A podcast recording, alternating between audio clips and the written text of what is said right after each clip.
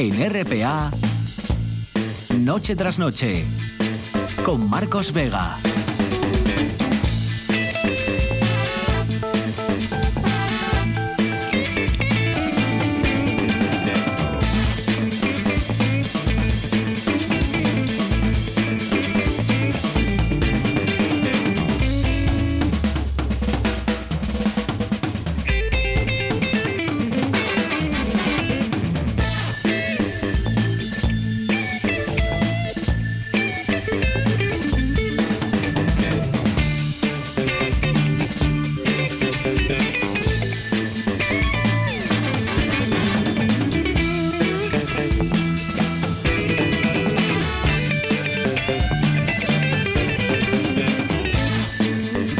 Buenas noches, sean bienvenidos al espectáculo de la radio. Volverá el sol, mañana va a hacer un poco más de calorín y tendremos menos nubes. Será un tiempo más luminoso el de mañana miércoles en casi todos los municipios. Subiremos un par de grados, pero todavía vamos a estar por debajo de los 24 en toda Asturias. Eso mañana, como les digo, ya les aviso que agosto no va a empezar bien el jueves. Algún claro en el suroccidente verán pero en el resto de Asturias el jueves va a ser un día más bien nublado y con algo de orvallo incluso, lloverá y caerá algo de agua, aunque los termómetros van a seguir todavía altos o muy parecidos a los de mañana miércoles. De momento, aquí y ahora contamos con Omar Caunedo al frente de la parte técnica, con Georgina Bitácora Fernández en producción. Son las 9 y 31 minutos. Esto es Asturias y a esta hora también los trabajadores de Alcoa siguen contando los minutos pendientes de ese acuerdo final de venta el plazo expira, ya saben, dentro de dos horas y media. Antes de medianoche se tiene que confirmar la venta de las plantas a Parter, aunque es probable que no se haga público hasta mañana. Si hay alguna novedad se la contaremos, pero como les digo, lo más probable es que hasta mañana no, no, lo, no lo sepamos y no se lo podamos contar. Es noticia, eso sí, la reunión entre el rey el nuevo presidente del Principado, Adrián Barbón y Felipe VI. Han hablado hoy y seguramente lo habrán hecho de la situación política del país, situación que de momento parece congelada, salvo por el CIS, es la única novedad en cuanto a lo que a política se refiere, un barómetro que hemos conocido hoy y que coloca, como saben, al PSOE como ganador de las elecciones con más de un 40% de los votos aumentaría su distancia con prácticamente todos sus perseguidores, pero hay que tener en cuenta, bueno, hay que tener en cuenta varias cosas. Hay que tener en cuenta que estamos en pleno periodo de negociación, aunque no activa por lo que parece o por lo que nos llega, pero que hasta incluso el CIS ¿no? y los datos que salgan se tienen también que poner en ese contexto, en el de negociación y el de horda o por un lado y por el otro, y sobre todo hay que tener en cuenta que la encuesta, este barómetro del CIS, se realizó antes de la investidura fallida, es decir, en plenas negociaciones anteriores, y pese a ello, fíjense, los españoles creen, es otro de los datos interesantes de esa encuesta, los españoles la mayoría creen que la política es uno de sus principales problemas, solo por detrás del paro.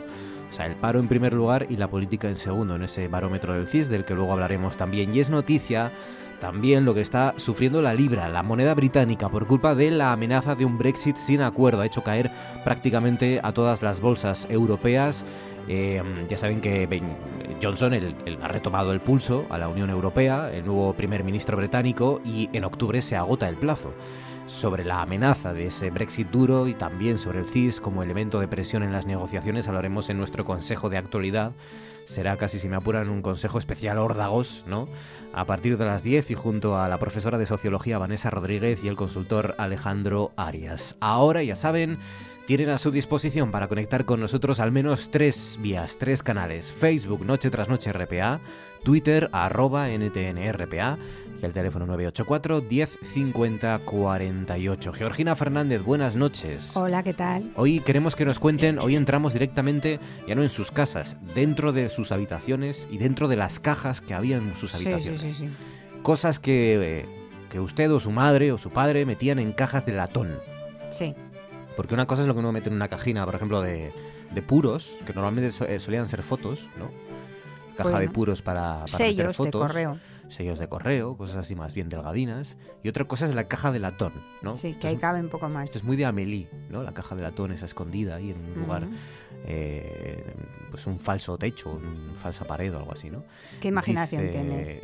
Sí, yo, bueno, más bien el director de Amélie, pero sí. Dice, por ejemplo, aquí Danara García López, fotos en blanco y negro de aquellos maravillosos, maravillosos años de mis abuelos y cartas. Las mm. cartas, es verdad, que eran los los WhatsApps de ahora. Sí, los... sí, sí. Lo que ahora ya no se usa. Dentro de unos años nuestros nietos guardarán móviles en cajas de latón con nuestros WhatsApps.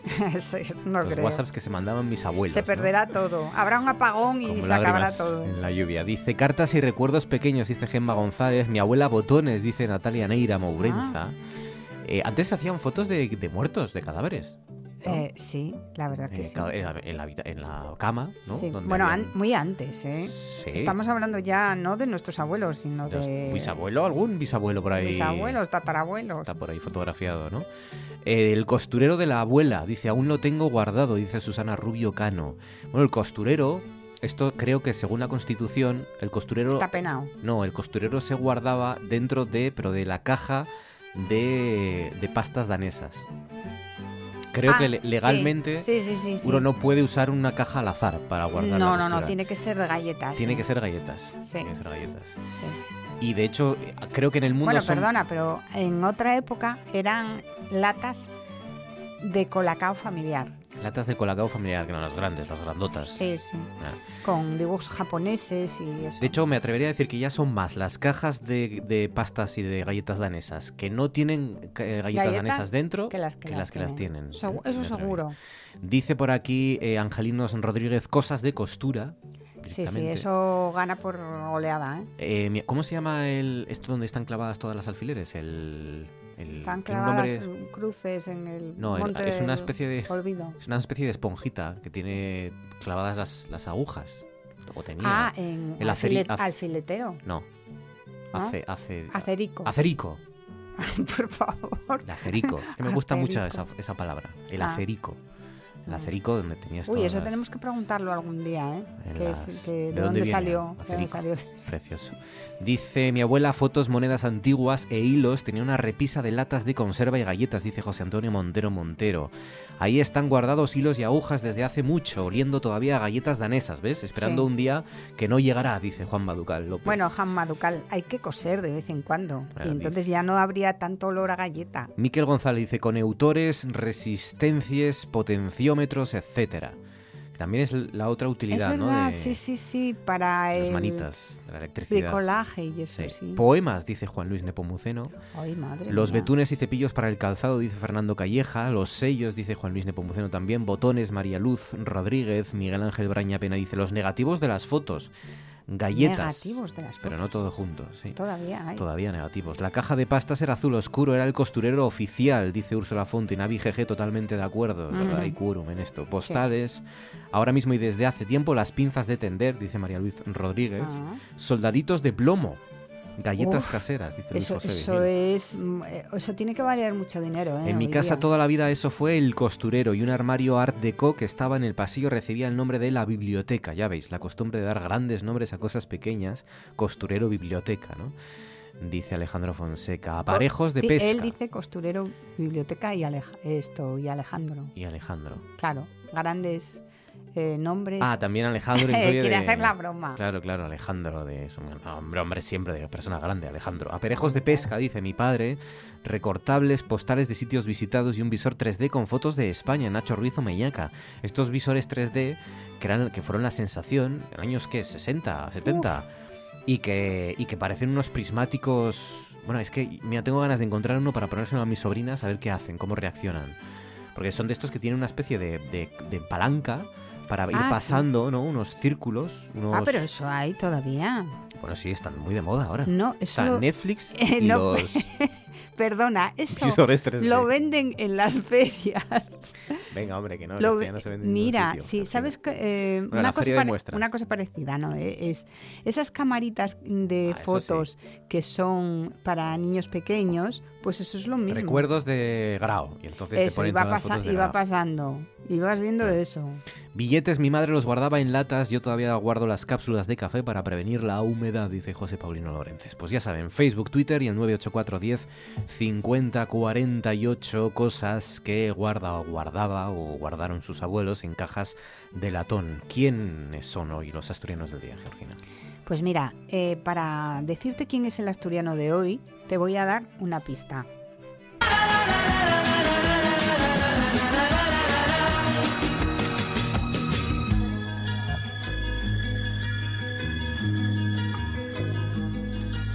El amor es algo bello que estropeas sin darte cuenta. Mujer, ¿sabes qué? Te di mi vida, te di mis besos y ahora te alejas otra vez. ¿Qué es lo que quieres de mí? Huele a fiesta de Prado, ¿eh? sí, ¿Es sí. esto que estamos escuchando? Pues esto es la canción Vete de los Amaya. Y fíjate, te voy a hablar de un asturiano y es precisamente uno de los componentes de este grupo, aunque parezca mentira. De los Amaya, y un asturiano entre los Amaya. Exactamente, es Delfín Amaya. Habla de él una página web de un medio nacional porque habla de la mejor música de gasolinera.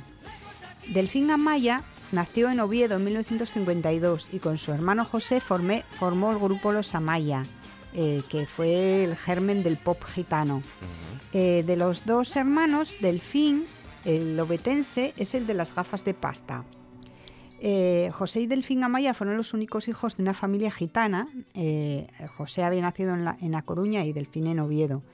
Sus padres se dedicaban a la venta ambulante de, de telas para trajes y de muy niños vivieron en diferentes ciudades. Eh, eh, viajaban en, en tren y bueno y en, en la década de los 60 se instalaron definitivamente en Barcelona. Eh, esta canción que estamos escuchando es la que les consagró en Latinoamérica y se bail- bailó también en Estados Unidos, Rusia, Holanda, Israel, Japón. Y cuando ya estaba olvidada, en 2013 protagonizó una campaña publicitaria de la ONCE.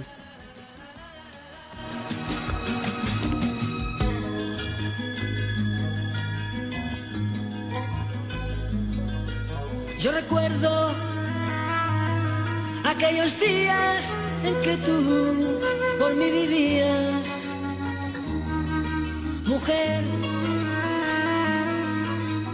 En aquella campaña de la 11 tiene algo que ver las, las gafas de pasta de, de No, nuestro no, no, no, no, no tiene nada que ver, mía, no. sí que hacía falta una buena nariz para sujetar esas gafas, ¿eh? Bueno, sí, sí. Tenían que pesar un Tenía quintal. mucha personalidad esas gafas. Mía, Bueno, pues eh, la Usamaya en los años 60 y 70 tuvieron que hacer muchos kilómetros, solían conducir ellos mismos y bueno, las carreteras no eran las de ahora. En fin, otra cosa de Delfín eh, es que le encanta Barbara Streisand. Eh, los dos hermanos son familiares de la bailaora Carmen Amaya y desde niños ya tocaban la guitarra y cantaban en las fiestas gitanas. En 1978 conocieron a Tony Ronald, que los contrató para su sello discográfico y con, con Tony Ron- Ronald llegaron a su época dorada. Además de con Vete, triunfaron con temas como La inyección, Amor, Amor o Decirle a ella que vuelva. Ya ves que eh, entre los asturianos hay gitanos también.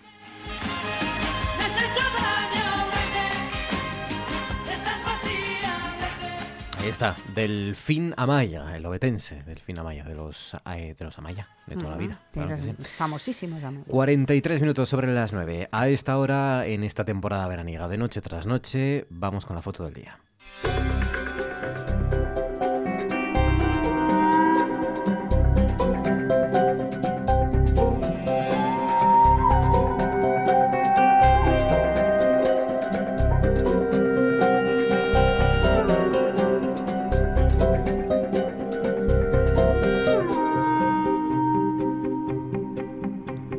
Imagen del día, de la que va a estar a cargo durante las próximas semanas el fotoperiodista José Ballina. José, buenas noches.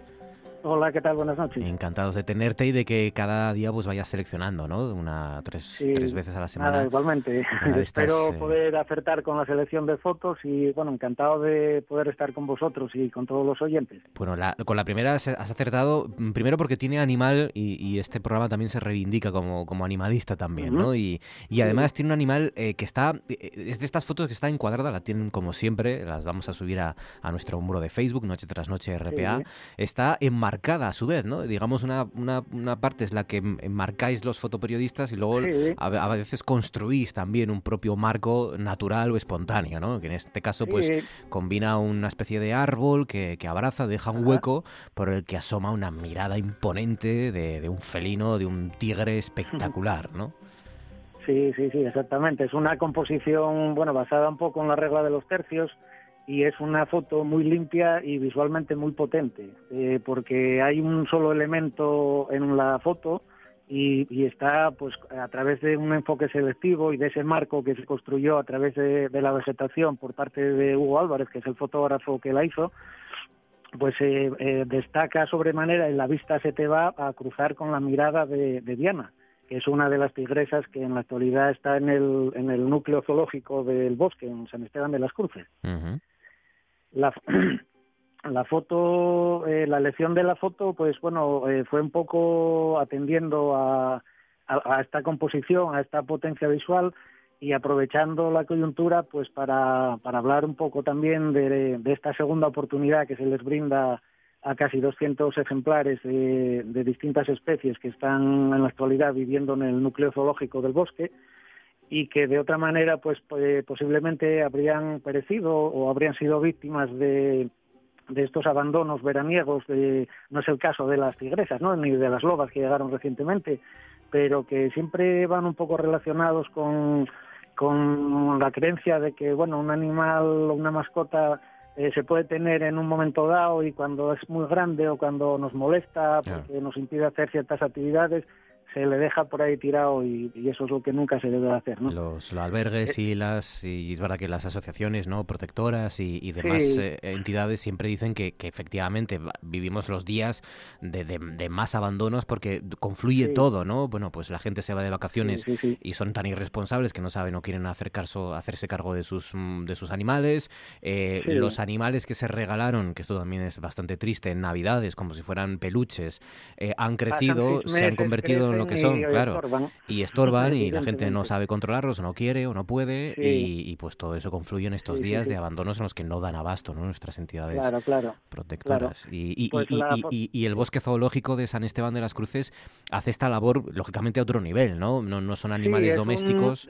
Es, es, un nivel completamente diferente porque, bueno, las, hay 80 especies de animales que tienen ahí acogidos y van, pues eso, desde estas tigresas de Bengala que habían pasado 16 años trabajando en un circo, al final el circo quebró, estaban, llevaron tres años viviendo en, un remolque de un tráiler que las afectó mucho en, su, en cuanto a su movilidad y a, su vida en sí, ¿no? Y que, pues a través de una fundación contactaron con el bosque y, ellos se hicieron cargo de ellas para darles una segunda oportunidad en un ambiente, pues bueno, un poco más amplio y con, con unas comodidades, por llamarlo de alguna manera, acordes con, con su propia forma de vivir, de ser, ¿no? Y aquí lo que sí, lo que sí hay en, en el, en el bosque, por ejemplo, es darles eso, una segunda oportunidad a animales que, pues, que han nacido en cautividad y no pueden ser liberados porque ya están humanizados eh, hay, hay, animales que llegan, pues, eh, que han sufrido accidentes graves que les impiden pues, rehacer su vida, como puede ser en el, en el caso de las aves, sobre todo, ¿no? que ya no pueden seguir a, volando o, viviendo en su vida, en su vida natural. Y luego hay muchos también que, que llegan de decomisos, de, de, pues eso, de gente que tiene, que trafica con animales y que en un momento dado son descubiertos y evidentemente las autoridades los los han de requisar y, pues tienen que darles una, una vida porque en la, libertad ya no puede ser, ¿no? Esa imagen de, de, Hugo Álvarez en el diario El Comercio en el que aparece Diana, la tigresa Diana, uno de esos ejemplares que vive. Sí, la imagen yo la destaqué por la mirada de, de Diana, de la tigresa, porque conociendo su vida, eh, cuando, cuando la mirada de quien ve esa foto se, se entrecruza con la de ella, lejos de ser una mirada eh, que sea peligrosa, ¿no? Como haciéndose notar, y dice, oye, cuidado, que aquí estoy yo. Pues no, yo creo que la mirada de Diana es una mirada como eh, eh, buscando ¿qué, qué, me va a pasar, qué me van a hacer ahora esta gente que tengo aquí delante, porque claro, no hay que olvidar los malos momentos que a lo largo de su vida laboral, entre comillas, ¿no? Porque eh, digamos que fue una explotación más que una vida laboral, lo que sufrieron ellas dos y lo que sufren muchos otros animales, pues eh, se quedó con, ese temor hacia los humanos y, y, en la mirada que está ahí detrás del tronco del árbol es como intuitiva. Hay una regla en la fotografía que, se dice que por la parte se ve el todo, ¿no? Aquí solo vemos parte de su rostro, hay incluso una oreja que no se ve, pero podemos podemos eh, darnos cuenta que tiene la cabeza agachada, que, que no es una pose, eh, digamos, eh, no, nos, imaginamos, nos completamos, nuestro cerebro completa el resto del cuerpo, está claro, ¿no? Está acechando y está escondiéndose detrás del árbol por lo que pueda pasar. Sí, está como temerosa, está claro, ella, los, el trauma que sufrieron a lo largo de su vida y que, bueno, ahora pues con esta segunda oportunidad que están viviendo en el bosque pues eh, habrán habrán perdido gran parte de, esos miedos y esos temores, pero evidentemente, claro, su vida está condicionada por todo lo que pasaron y sufrieron. ¿no? Esa es la foto eh, del día. Hugo Álvarez en el diario El Comercio la ha publicado y nuestro fotoperiodista José Ballena la ha seleccionado. La foto de Diana, no se la pierdan en Noche tras Noche, espacio RPA en nuestro muro de Facebook. José, gracias y un saludo. Hasta mañana. A vosotros y hasta mañana. Muchas gracias. Dejamos eh, ese zoológico, dejamos eh, el zoológico de, Oviedo y el zoológico del bosque en Oviedo y nos vamos hasta Piloña. Nos vamos a hablarles de los últimos hallazgos en el castro de Antrialgo. Nos va a hablar de ellos el arqueólogo Juan Ramón Muñiz. Juan Ramón, buenas noches. Hola, buenas noches. En esa recta final de la segunda campaña ya de excavación, creo que es, ¿no? En el castro de Antrialgo, eh, habéis localizado unos primeros restos que podrían confirmar la ocupación de ese enclave a lo largo de, un, periodo bastante prolongado, ¿no? O más de lo que pensábamos.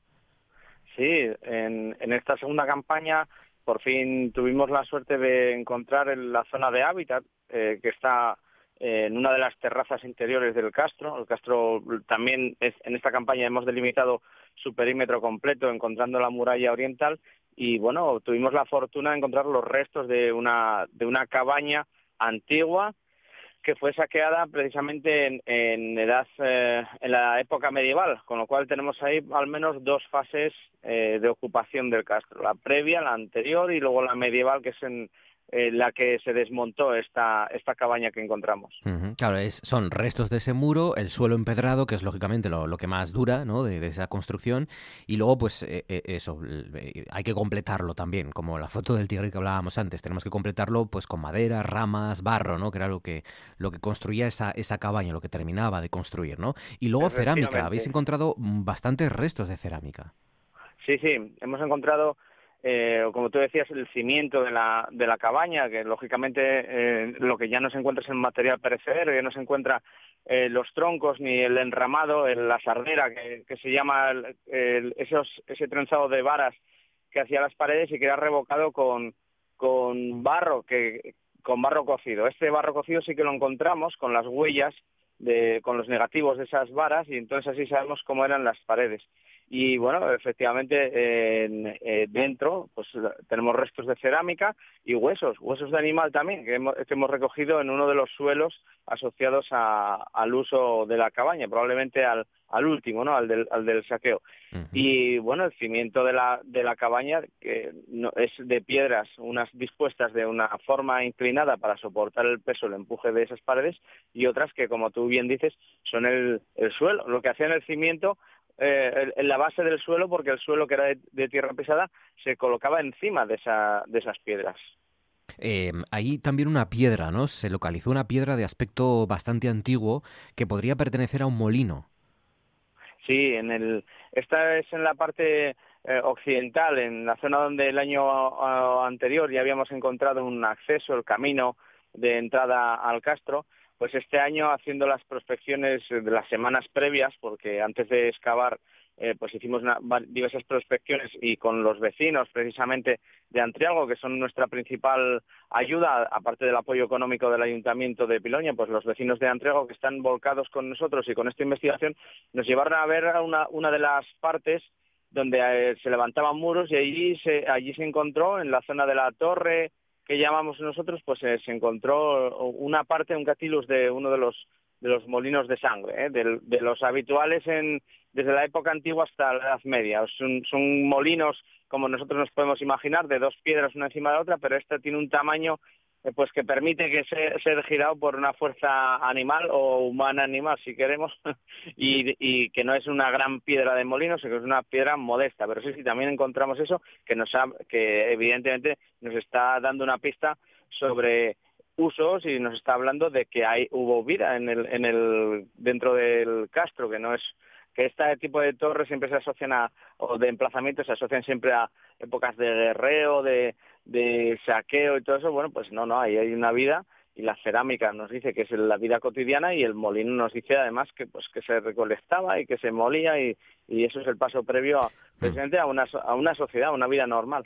Y luego para acabar, eh, explícame una cosa, Juan Ramón, em, porque parece que el castro estuvo ocupado en época romana y en época medieval también, cuando comentaba antes que, que, que ha sido una ocupación larga, un prolongado periodo de tiempo, eh, eh, bueno, época romana vale, pero medieval, ¿qué, qué, qué, tipo de, de, población se asentaba en un castro en época medieval? No, no es excepcional, ¿eh? hay, hay más castros que tienen ocupaciones medievales que se prolongan en el tiempo. Hay que pensar que, que no es que sea continuamente eh, todos los años o que sea una población eh, siempre regular, ¿no? Es, son puede ser periodos en los que estén más ocupados y menos ocupados, pero eh, ya el año pasado teníamos eh, documentada la época romana y la época medieval. Nosotros además, pues en este año nos ha dado tiempo a buscar, ha tenido lugar el Congreso además del Reino de Asturias, porque se está celebrando los 1300 años, y todos sabemos que hay una base documental basada en la crónica rotense que habla precisamente pues que eh, eh, Pelayo eh, se encontraba en la zona de Brez, que está muy próxima, está conectada además por un camino con este castro de Antrialgo, en la misma zona,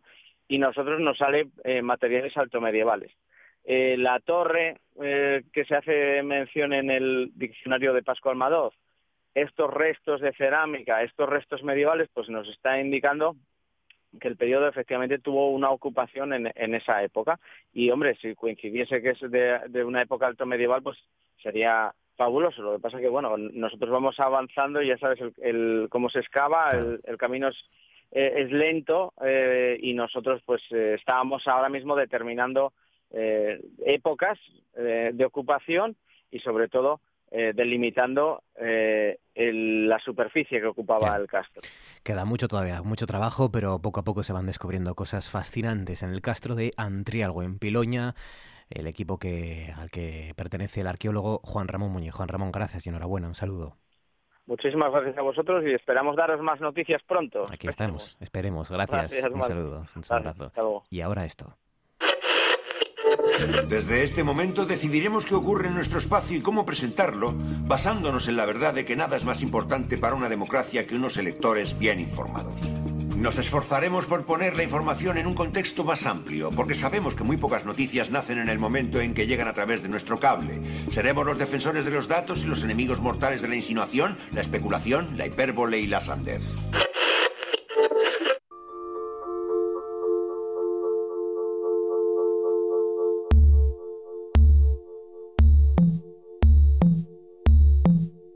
Esto es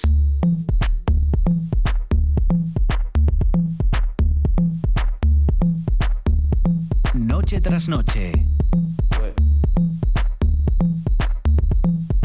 Con Marcos Vega.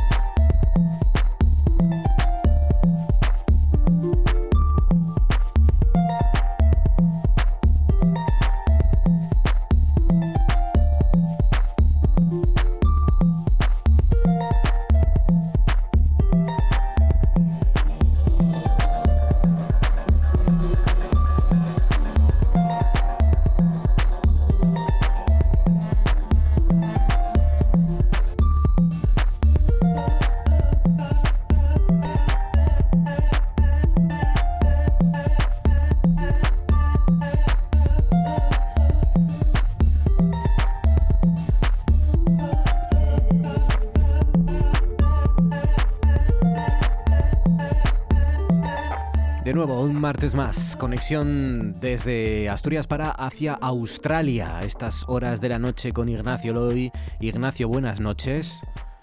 Buenas noches. Estábamos preocupados esta semana porque la, la pasada hiciste aquí una confesión ¿no? de lo que habías eh, hecho en la, en la frontera, una pequeña mentirijilla. Eh, no han ido la, los servicios de, de, seguridad australianos a buscarte, ni, ni nadie, ¿no? ningún espía, nadie.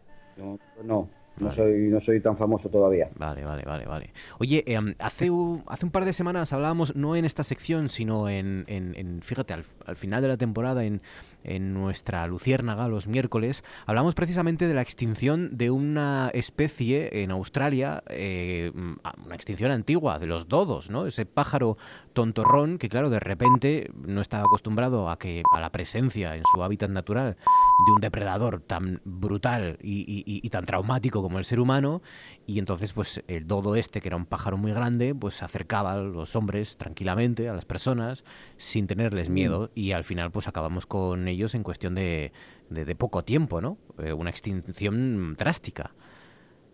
Sí, sí, eso, eso ocurrió muchas veces en, en Australia. Pero el dodo no es de Australia, ¿no? Es el dodo. Sí, bueno, Nueva Zelanda puede ser, Australia también, no lo sé. La verdad es que lo. Eh, Mauricio, me parece que puede ser, puede ser, puede ser, sí, sí. Pero bueno, un lugar...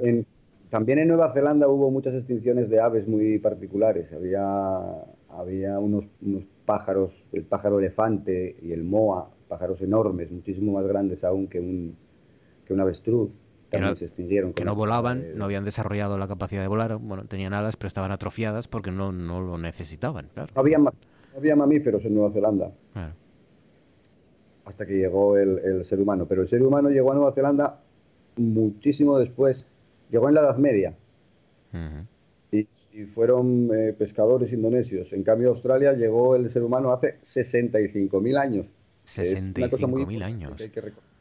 Claro, claro. Eh, lo que pasa es que, y es de eso vamos a hablar esta noche precisamente, no de animales, sino de seres humanos, de personas, porque, mm, porque efectivamente ah, también ahí se produce un choque y un, y un efecto traumático cuando hay tanta diferencia, ¿no? Cuando primero hay unos seres humanos que llegaron hace 65.000 años y luego llegan eh, otros, el ser humano, el, hombre blanco, digamos, en la, en la, Edad Media, ¿no? En la Edad Contemporánea. Bueno, a, Nueva Zelanda llegaron eh, en la Edad Media pescadores eh, indonesios que dieron lugar a los maoríes, pero en, en Australia los que llegaron fueron pues el, hombre, el Homo sapiens del Neolítico de hace 60.000 años. Es muy importante. Bueno, la psicología comparada, primero que hay que decir es que, que, nadie se ofenda por porque estemos tratando aquí de, los seres humanos, porque la psicología comparada estudia a los animales precisamente para entender la psicología humana, entendiendo que el hombre y la mujer, el ser humano, es un animal también. Entonces, El, comportamiento, el comportamiento del ser humano civilizado, pues es es muy diferente del comportamiento del ser humano prehistórico y de la evolución humana. Pero los aborígenes australianos son un tesoro vivo porque nos interesa mucho el origen de nuestra, de nuestra cultura y de nuestra la evolución humana. Cada vez que se hace un hallazgo nuevo, pues se, produce una gran expectación, son noticias muy interesantes para el público en general. Y sin embargo, los aborígenes australianos, que son un tesoro vivo, su cultura, sus mitos, su forma de vivir, sus técnicas de caza, etcétera, que nos están hablando de, cómo éramos nosotros hace tantísimo tiempo, pues están en una situación actualmente en Australia, eh, desde el punto de vista social, eh, horrorosa, ¿no? porque lo que, se, lo que se hizo con ellos fue una masacre y, un trato demencial durante muchísimo tiempo. Bueno, lo más grave, por, por no dedicarnos a hablar de la situación de los aborígenes, sino un poco de su cultura, pero que es de lo que quería hablar, fue la cuestión de las generaciones robadas. Desde finales del XIX, principios del siglo XX, hasta 1970 se practicó por parte del gobierno el robo de los niños, la separación de los niños aborígenes de sus familias, para inculturizarlos, decían, en, en, la cultura, bueno, en este caso, pues en la cultura de ellos, que es la cultura británica, ¿no? O era, Ahora es desde luego una cosa peculiar. Y esto genera una, pues, pues eh, un síndrome que incluso está descrito por los psicólogos en el, caso de los niños, adolescentes, que tienen un índice de suicidio muy alto, eh, un síndrome que se llama un síndrome de no pertenencia. Ellos no se consideran ni, al, criarse de esa manera, pues no se consideran ni aborígenes ni, ni tampoco ciudadanos eh, australianos. ¿no? Su, se les dio la, el estatus de ciudadanos en un referéndum que se hizo en 1967, nada más y nada menos. O sea que su situación eh, es, muy, muy negativa. Tienen una probabilidad muchísimo más alta que la población general de ir a la cárcel. Representan el 3% de la población de Australia y sin embargo representan el veintitantos por ciento de la población carcelaria. O sea que la situación que tienen es, dramática.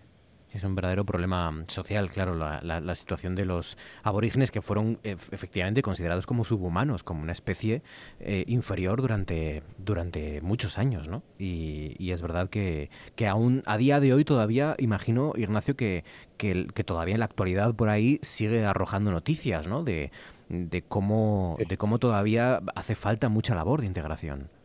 Sí, la semana pasada precisamente hubo, fue una semana de conmemoración de Nacional Aborigen. las asociaciones se llaman de aborígenes australianos y, e isleños del estrecho de Torres. ahí hay unas islas en el, norte, en, la zona que se acerca más a las islas de Papúa Nueva Guinea. Hay un estrecho, el estrecho de Torres, donde hay una serie de islas, donde también hay pobladores autóctonos antiguos, arcaicos, y mm, se celebró, hubo muchísimos actos, muchas situaciones realmente malas. La, prestigiosa revista Lancet publicó hace un año un editorial diciendo que pedir perdón no es suficiente porque en 2008 el primer ministro laborista promovió una, una jornada de, perdón, de pedir perdón a la población aborigen, al pueblo aborigen, por todo lo que había hecho. Fue una sesión parlamentaria que se retransmitió en directo para toda la población y su discurso fue muy emocionante porque relató todas las atrocidades que se habían hecho contra los aborígenes, pidiendo perdón por cada una de ellas, con la presencia de todos los líderes aborígenes y tal pero la situación sigue siendo muy mala socialmente para, para ellos. No están integrados en la sociedad y tienen, pues, como he dicho, esos, esos problemas. Y efectivamente es un campo eh, de, para, para, mm, analizar y un, laboratorio, inmenso laboratorio para eh, analizar el comportamiento de los animales Australia, pero también a nivel antropológico, ¿no? Porque, eh, bueno, el pensamiento de los aborígenes, sus religiones, sus técnicas de caza, sistemas de orientación son joyas antropológicas, ¿no? Para conocernos a nosotros mismos, cómo éramos tenemos que tener presente, por ejemplo, que las cuevas, eh, las pinturas más, más antiguas que hay en Europa, eh, siempre se está discutiendo la antigüedad que puedan tener, siempre salen nuevos hallazgos, tal, pero bueno, como mucho pueden tener 30.000 años. Los aborígenes nos están hablando de una cultura que quedó aislada hace 60.000 años. Un principio muy importante en la evolución humana es el principio de difusión, el difusionismo, fue un movimiento antropológico un antropólogo. ¿no? Eh, en los continentes que están unidos, tarde o temprano, cualquier avance tecnológico acaba siendo que, que tenga una ventaja y que, que, sea un poco mejor que el anterior, acaba siendo aceptado por, por todos. ¿no? Por ejemplo, los aborígenes australianos no tenían arcos y no tenían metales, no habían aprendido las eh, técnicas de fundición de metales, porque quedaron aquí y no les hizo falta. ¿no? Usaban solo lanzas y el aparato este en el que se coloca la lanza, la lanzadera, que se conoce también que se usaba antiguamente en otros, en otros lugares. Pero como no hubo nadie que descubriera el arco, pues al arco ya no llegaron. Y sus, eh, sus, mitos y su forma de, adaptarse a, un medio tan curioso, tan, tan hostil, porque Australia no es un lugar amable, el, campo australiano, ¿no? el desierto central, lo que aquí llaman el bush, pues no es fácil adaptarse aquí. Y ellos tenían unos sistemas muy curiosos. Uno de ellos era la canción. Cada tribu que habitaba en una zona concreta tenía una canción que transmitían solo oralmente, en la que aparecían referencias al medio, dónde encontrar agua, cuándo desplazarse, cuando se vaya por el verano a tal zona, pues en esta zona hay canguros, en estas eh, referencias en una canción que iban cantando mientras caminaban, que les daba referencias temporales y, espaciales para la supervivencia. En el momento en que son desplazados de sus tierras y se les manda a otras, aunque sean similares, aunque sea el mismo ecosistema, el mismo desierto, al carecer de estas claves, que son claves de transmisión cultural y absolutamente enraizadas en la zona en la que estén viviendo, su canción ya no sirve para nada y el pueblo eh, queda pues a merced de, un medio tan hostil y sus su capacidad de supervivencia pues se ve claramente reducida. Y sus mitos de origen, por ejemplo, pues eh, según ellos, los valles los crea una serpiente eh, gigantesca que con su peso hunde el valle y levanta alrededor las montañas. Y esto a veces se considera que el pensamiento aborigen, el pensamiento primitivo, el pensamiento del ser humano primitivo, es un pensamiento eh, erróneo por su ignorancia. Esto es, un, esto es un, error de análisis, porque la, lo que uno ignora, ignora también que lo ignora. Por lo tanto, eh, no se puede analizar el contenido del pensamiento primitivo como desde el presente, como si fuera un fallo del, del, ser humano, porque el ser humano usa lo que tiene en ese momento, y lo que tiene en ese momento el ser humano, pues es la capacidad de establecer comparaciones, analogía, el pensamiento por analogía. Entonces, si tú no tienes ni idea de geología, ni tienes ni, idea de, nada, pues ¿cómo explicas que existan montañas y que existan valles? No es tan fácil. Entonces, usar una analogía no es un error, es lo que puede hacer un ser humano inteligente para entender por qué existen las cosas que existen, por qué existe el mar, por qué existen las rocas, por qué existen eh, los canguros, ¿no? Claro, claro, claro. Claro, es verdad. Eh, eh, es, como digo, un campo de, operaciones fascinante eh, también para el ser humano. y con esto cerramos. También es verdad que no sé si Nueva Zelanda hace las cosas mejor en cuestión de, integración. fue en el 2017, hace dos años, ¿no? cuando recibió el, los All Blacks, el equipo de rugby de Nueva Zelanda, el premio Princesa de Asturias de los Deportes, ¿no? por también ese trabajo de integración, la jaca, esa danza aborigen, ¿no? digamos, de, de esa confluencia de los rituales y del significado que trasciende la competición y se convierte en un rito común para practicar en grupo, ¿no? Y, todo lo que ello significa. No sé si Nueva Zelanda hace las cosas o ha hecho las cosas mejores, o bueno, los All Blacks son solo un, un ejemplo, una, una paradoja. Bueno, la verdad es que no sé si la situación de Nueva Zelanda es mejor con respecto a la, población aborigen. Es posible que, vaya a, las próximas semanas a, Nueva Zelanda y trataré de saber esto para documentarme sobre el asunto. Pero el choque siguió siendo fuerte y lo que pasa es que en Nueva Zelanda quizá pues vive menos gente, es menos problemático quizá, no lo sé. No, no estoy seguro de si la situación de los, de los eh, maoríes allí es, es mejor. Pues cuando vuelvas de Nueva Zelanda... Hubo un, sitio, hubo un sitio en Australia que es Tasmania, una isla que está pegada al continente pero que al mismo tiempo está separada. Eh, o sea, está cerca, pero, pero está aislada, quedó aislada, donde los, los aborígenes de Tasmania eran también peculiares, sus culturas eran peculiares, sus lenguajes, etcétera, y fueron arrasados, o sea, extinguidos. La última murió en, 1800, a finales del 19, me parece. sí. La última familia que quedaba, y no queda nadie de, de esos grupos ya, ¿no?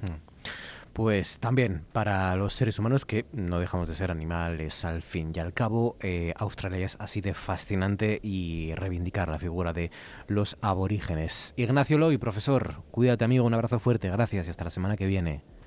Un abrazo.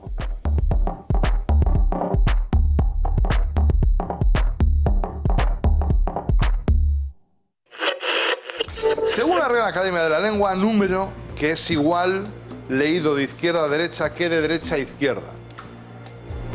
333.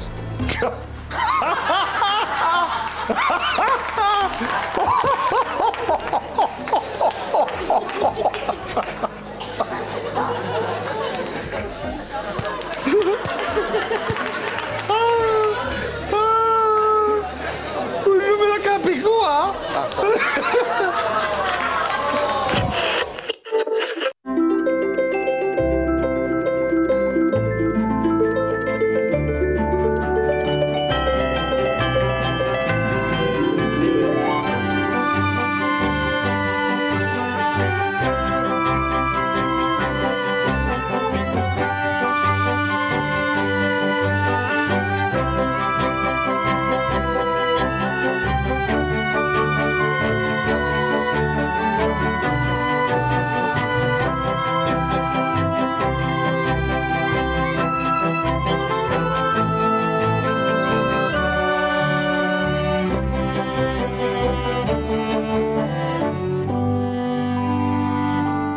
Minutos sobre las 10 de la noche arrancamos nuestra tertulia Consejo de Actualidad en la sintonía de RPA junto a Alejandro Arias. Alejandro, buenas noches. Muy buenas noches. ¿Qué tal Alejandro? ¿Cómo estás? Pues todo muy bien, gracias a Dios, todo muy bien. ¿Qué tal el verano? ¿Bien? Sí. Pues el verano ahí va, poco a poco, compatibilizando los los beneficios del verano con el trabajo, que hay tiempo siempre para todos si no lo buscas. Claro que sí. Los beneficios del verano, del verano Astur, dices, el, fresco. Los beneficios del verano Astur es el fresco y también el sol. Pues, ha hecho un fin de semana extraordinario. Yo al menos eh, el, domingo repetí playa mañana y tarde, vamos. Hizo, bueno el domingo y el lunes también. El lunes también. Lo que pasa es que el lunes ya tocaban otras obligaciones y no, ya no había margen para disfrutar tanto de la playa. Y mañana, mañana pinta bien también tiene buena pinta también. Pues hay que aprovecharlo, hay que aprovecharlo. Es que estamos encantados porque tenemos días para refrescar, días para tomar el sol, es perfecto. Sí, sí, además yo te puedo decir que, que tengo que viajar al sur, que allí aquello es mm, roza lo insoportable ya, vamos. Bueno, y dos, dos horas, ahora parece que ha calmado un poco, pero dos horas, dos olas de calor en casi en, en julio ya tuvieron dos, ¿no? Por el sur. sí, no, no, y además ya no es la propia hora de calor, sino que el calor allí, en, al menos la zona que yo visito, que es la zona de Alicante y Murcia, pues son noches que están a 25, 26 grados. Eso, las mínimas. Eso es la mínima, o sea, es, es, es un... Qué horror es, es, la máxima que podemos tener aquí un día bueno. Pues imagínense ustedes dormir a, tratar de dormir a la temperatura que tenemos aquí a mediodía. Pues esa, es, esa es la cosa. Con lo cual, cada vez que yo me muevo, sobre todo hacia arriba en esta época, pues dejo cierta envidia por allí suelta. Y abres la ventana y ni una brisa y nada y no puedes arreglar nada. Nada, nada, No corre ni una, ni una mota de, aire. Además es muy curioso porque durante el día puede haber un poco de brisa, pero de repente llega la noche que dices, bueno, esta brisa a ver si refresca un poco, pero llega un momento en que se para todo y da igual las ventanas que abras. Aquello es, es, una, sí, luego pones, el aire acondicionado y es peor todavía. eso es la muerte. Eso es la muerte porque al día siguiente eso es terrible. Esto es terrible. Vanessa Rodríguez, buenas noches. Buenas noches. ¿Qué tal, Vanessa? ¿Cómo estás? Bien, bien. Me alegro ah, mucho. A mí este tiempo me gusta mucho, o sea que yo... Este tiempo así de Esto No, sí, que hace calor dos días, tres días y cuando ya estamos pensando, por Dios, esto no es normal, bajan las temperaturas un par de días para aclimatarnos. A mí esto me parece muy buena idea. Todo perfecto, sí, pero el tiempo es una de esas cosas en las que hay que quejarse ya casi solo para tener algo de que...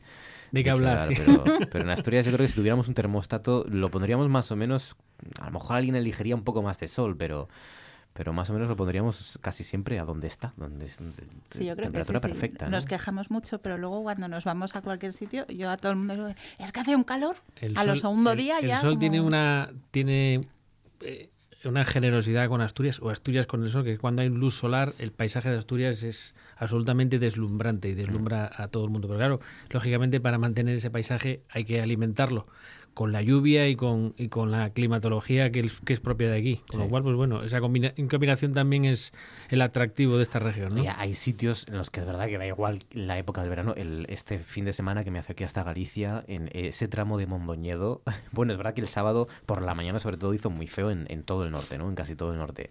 Pero el paso de Mondoñedo era es como Mordor. Es, que no ves 10 metros más allá yo, de la Yo hubo una época de mi vida que frecuentaba esa ruta de verano e invierno prácticamente cada dos fines de semana y era mm, como la puerta de un, de un mundo a otro. Entonces tú tienes que pasar esa puerta y salías de una Asturias que podía estar buena o mala el tiempo en el, en el occidente asturiano, pero hasta que no pasabas Mondoñedo ya cogías esa zona de, de, Galicia que se llama, esa zona de Lugo que se llama Terrachá, que empezaba un poco a abrirse, entonces tenías que pasar esa puerta de esa dimensión, que pasabas de una dimensión a otra, y eso era Mondoñedo con la niebla de lluvia de estrellas, pero a lo grande. De todas formas, cuando hicieron la autopista, eh, si le preguntas a la gente de Abadín, la fueron a hacer por los sitios donde más niebla había.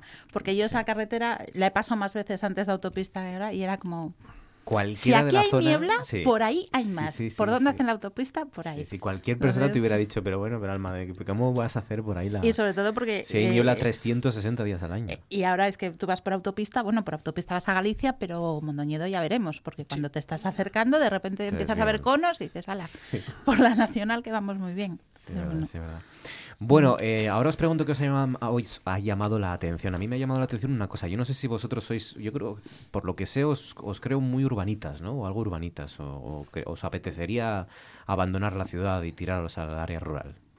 ¿Os gustaría vivir en un pueblo? A mí lo que me gustaría es que los pueblos tuviesen las mismas oportunidades que las zonas urbanas de desarrollarse y que uno eligiera libremente elegir vivir en un pueblo o vivir en una ciudad con las, al menos con el mismo acceso a, determinados servicios, ¿no? Que lamentablemente, pues eso mm, en muchas zonas no se produce, ¿no? Pero bueno, la, la, ventaja que tenemos ahora es que podemos ponernos, sobre todo en Asturias, que no somos una región muy grande, que podemos ponernos en un mundo u otro en muy poco espacio de, de, tiempo y de distancia. Con lo cual, pues bueno, pues eso es lo que aprovecha, entre otras cosas, el proyecto volveralpueblo.org. Volveralpueblo.org es el programa de despoblación de la Fundación EDES. El técnico de ese programa es Fernando García. Fernando, buenas noches. Hola, buenas noches. Ofrecéis 53 viviendas en áreas rurales a toda aquella persona que desee abandonar la ciudad, ¿no? Bueno, es un proyecto que está en marcha a nivel nacional a través de COCEDER, de la que la Fundación EDES forma parte. No es un proyecto nuestro de la Fundación, nosotros somos una fundación pequeñita aquí en el occidente de Asturias, que trabajamos sobre todo en el ámbito de, la discapacidad intelectual, pero que trabajamos también en temas de participación y sobre todo en red en, toda la comarca, ¿no? en varios proyectos, colaborando con otras entidades y los municipios de la comarca. Y dentro de ese trabajo en red, pues formamos parte de COCER, de la Confederación Española de Desarrollo Rural, de la cual aquí en Asturias estamos dos entidades, la, la Asociación El Prial en Piloña, en Fiesto, y nosotros aquí en Tapia, en la comarca del noroccidente. Entonces, hace un año, sí, uno de los proyectos que tiene COCEDER a nivel nacional, entre las diversas líneas que trabaja, pues es precisamente eh, este que pretende sobre todo llamar la atención sobre el problema acuciante del despoblamiento y que no estaba en agenda en aquellos momentos, ¿no? Ahora, afortunadamente, y después de estos dos últimos periodos electorales, pues sí que parece que entró en agenda y y bueno, y más con la manifestación en Madrid del 31 de marzo, que, bueno, entre otras fue precisamente pilotada pues por Proceder y otras, y otras plataformas, ¿no? Y lo que pretendía sobre todo era eso, ¿no? Hacer un llamado a que esto es ya o ya, porque, bueno, ya hubo varias leyes y se dictaron varias leyes en, ya en esta última etapa democrática, por así decirlo, ¿no? De, para, para afrontar este este problema, pero varias de esas leyes que se que se dictaron, pues luego quedaron en cajón, ¿no? Y el problema siguió, siguió y ahora ya bueno, cada día que lees eh, datos, pues los datos ya es que son, o sea, es el fin, ¿no? Para muchos pueblos. cualquiera puede pues, acercarse a volver al pueblo.org, pero sobre todo buscáis un perfil que es eh, eh, joven, ¿no? Que es la, niña de los ojos de cualquier proyecto hoy en Asturias, es lo, más buscado. Cada, vez nos parecemos más, a Hijos de los Hombres, aquella película de, de Cuarón, ¿no? El, joven es ese gran buscado en Asturias. Y si es con un proyecto a largo plazo, un proyecto empresarial a largo plazo, mejor, ¿no? Claro, o sea, hay gente que, claro, mm, bueno, pues hay mucha gente que se está dirigiendo a nosotros a raíz de, efectivamente, de, la plataforma esta que, que creamos desde Proceder ¿eh? y, bueno, y hay gente de todo tipo, como, como te puedes imaginar, porque bueno, desde el que escapa del calor pues, hasta el que escapa por problemas de salud, hasta el que quiere venirse porque quiere tener un proyecto vital, etcétera, etcétera. ¿Qué es lo que nosotros buscamos? Bueno, no le, qué decir, pues lo que dices tú, ¿no? O sea, está claro que alguien que viene buscando empleo a una zona rural de poca población, pues es complicado porque las ofertas de empleo salvo autoempleo, pues son, son difíciles. Es decir, uno de los problemas precisamente y de las causas más, eh, digamos, eh, que más impacto tienen en el despoblamiento, pues es precisamente la falta de oportunidades de empleo, ¿no? Y es lo que motivó una buena, en buena medida el éxodo, ¿no? Entonces lo que buscamos sobre todo, efectivamente, gente que sea capaz de traerse su proyecto, por así decirlo, debajo del, del brazo o que venga a montar su proyecto. Que eso a su vez tiene también otros inconvenientes, porque cuando dices que va con su proyecto debajo del brazo, a veces piensas pues en teletrabajar. Claro, para teletrabajar hacen falta también infraestructuras de teletrabajo, ¿no? Que es otro de los problemas que estamos teniendo y que tenemos. Mm, volveralpueblo.org, impulsado el programa por la Confederación de Centros de Desarrollo Rural, COCEDER, y que, pues eso, tiene como objetivo unir, ¿no? Personas que quieren cambiar la ciudad por un medio rural a través de ese programa de bancos de casas, de tierras y de negocios. Fernando García, un saludo y gracias, y enhorabuena. Un abrazo. Pues un saludo y muchas gracias a vosotros por haceros eco. Un abrazo, por eso estamos. Eh, estas cosas demuestran que es mucho más complejo, ¿no? no, no bueno, hay que ir al medio rural, ¿no? Porque luego surgen problemas, eh, pues eso, los, los medios a los que te referías antes, sí, es Internet. fíjate que eh, Fernando apuntaba una de las de las cuestiones que yo apuntaba en la entradilla de, su intervención, ¿no? y que es, que es una cuestión además que parece que nos pasa desapercibida en cómo la, la actuación de las instituciones públicas llegan a impedir esa eh, capilaridad entre el mundo rural y el mundo urbanita, el mundo urbanita eh, y, que, y que los medios de los que disponemos en las ciudades eh, no lleguen a esos medios rurales. Y hay un instrumento que sigue dando muchas vueltas en esta región y sigue abierto el debate, un debate ambiente de sierra, pero que bueno, ahora con el inicio de la legislatura en la Junta General del Principado me imagino que se retome, que es el tema del área metropolitana, la famosa área metropolitana. Yo me he molestado en leer ese documento y ese documento eh, lo que trasciende de su redacción es eh, eh, sigue la política errónea desde mi punto de vista que se lleva desarrollando durante mucho tiempo en Asturias de tratar de, de salvaguardar al medio rural de, los de los supuestos perjuicios que le provoca el avance urbano y eso lo único que está provocando es, es, una de las causas, no la única lógicamente, pero está siendo una de las causas de la despoblación del medio rural en Asturias. Del momento en que, en que mm, privas a, las, a la zona rural de poder desarrollarse en igualdad de condiciones con el medio urbano, no digo mm, generar grandes poblaciones ni, ni zonas urbanas al uso como conocemos aquí, que, generen barrios, pero bueno, eh, que esas infraestructuras básicas, hablaba eh, Fernando del teletrabajo, por ejemplo, es decir, ¿dónde está el proyecto para Asturias para desarrollar una red de comunicaciones de, de alta calidad y de alta velocidad para conectarse y que tú te lleves tu teletrabajo a pues no sé, a cualquiera de los pueblos de Asturias, donde puedes, quieres vivir en tu casita en tu pueblo y estás conectado a tu trabajo. ¿Dónde está el proyecto para eso? Vamos a seguir hablando de urbanismo como eh, entendido como el urbanismo de los años 80, que es básicamente de lo que sigue hablando ese documento. Entonces, creo que, estamos eh, totalmente fuera de onda.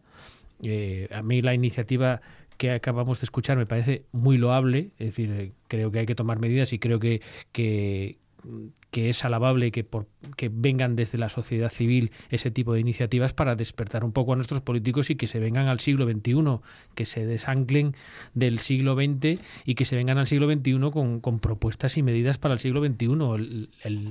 la cobertura de 5G está a punto de despegar en nuestro país y eso es una, una, revolución que va más allá de que podamos ver películas en los teléfonos móviles a muy alta velocidad y que podamos descargar ficheros a muy alta velocidad.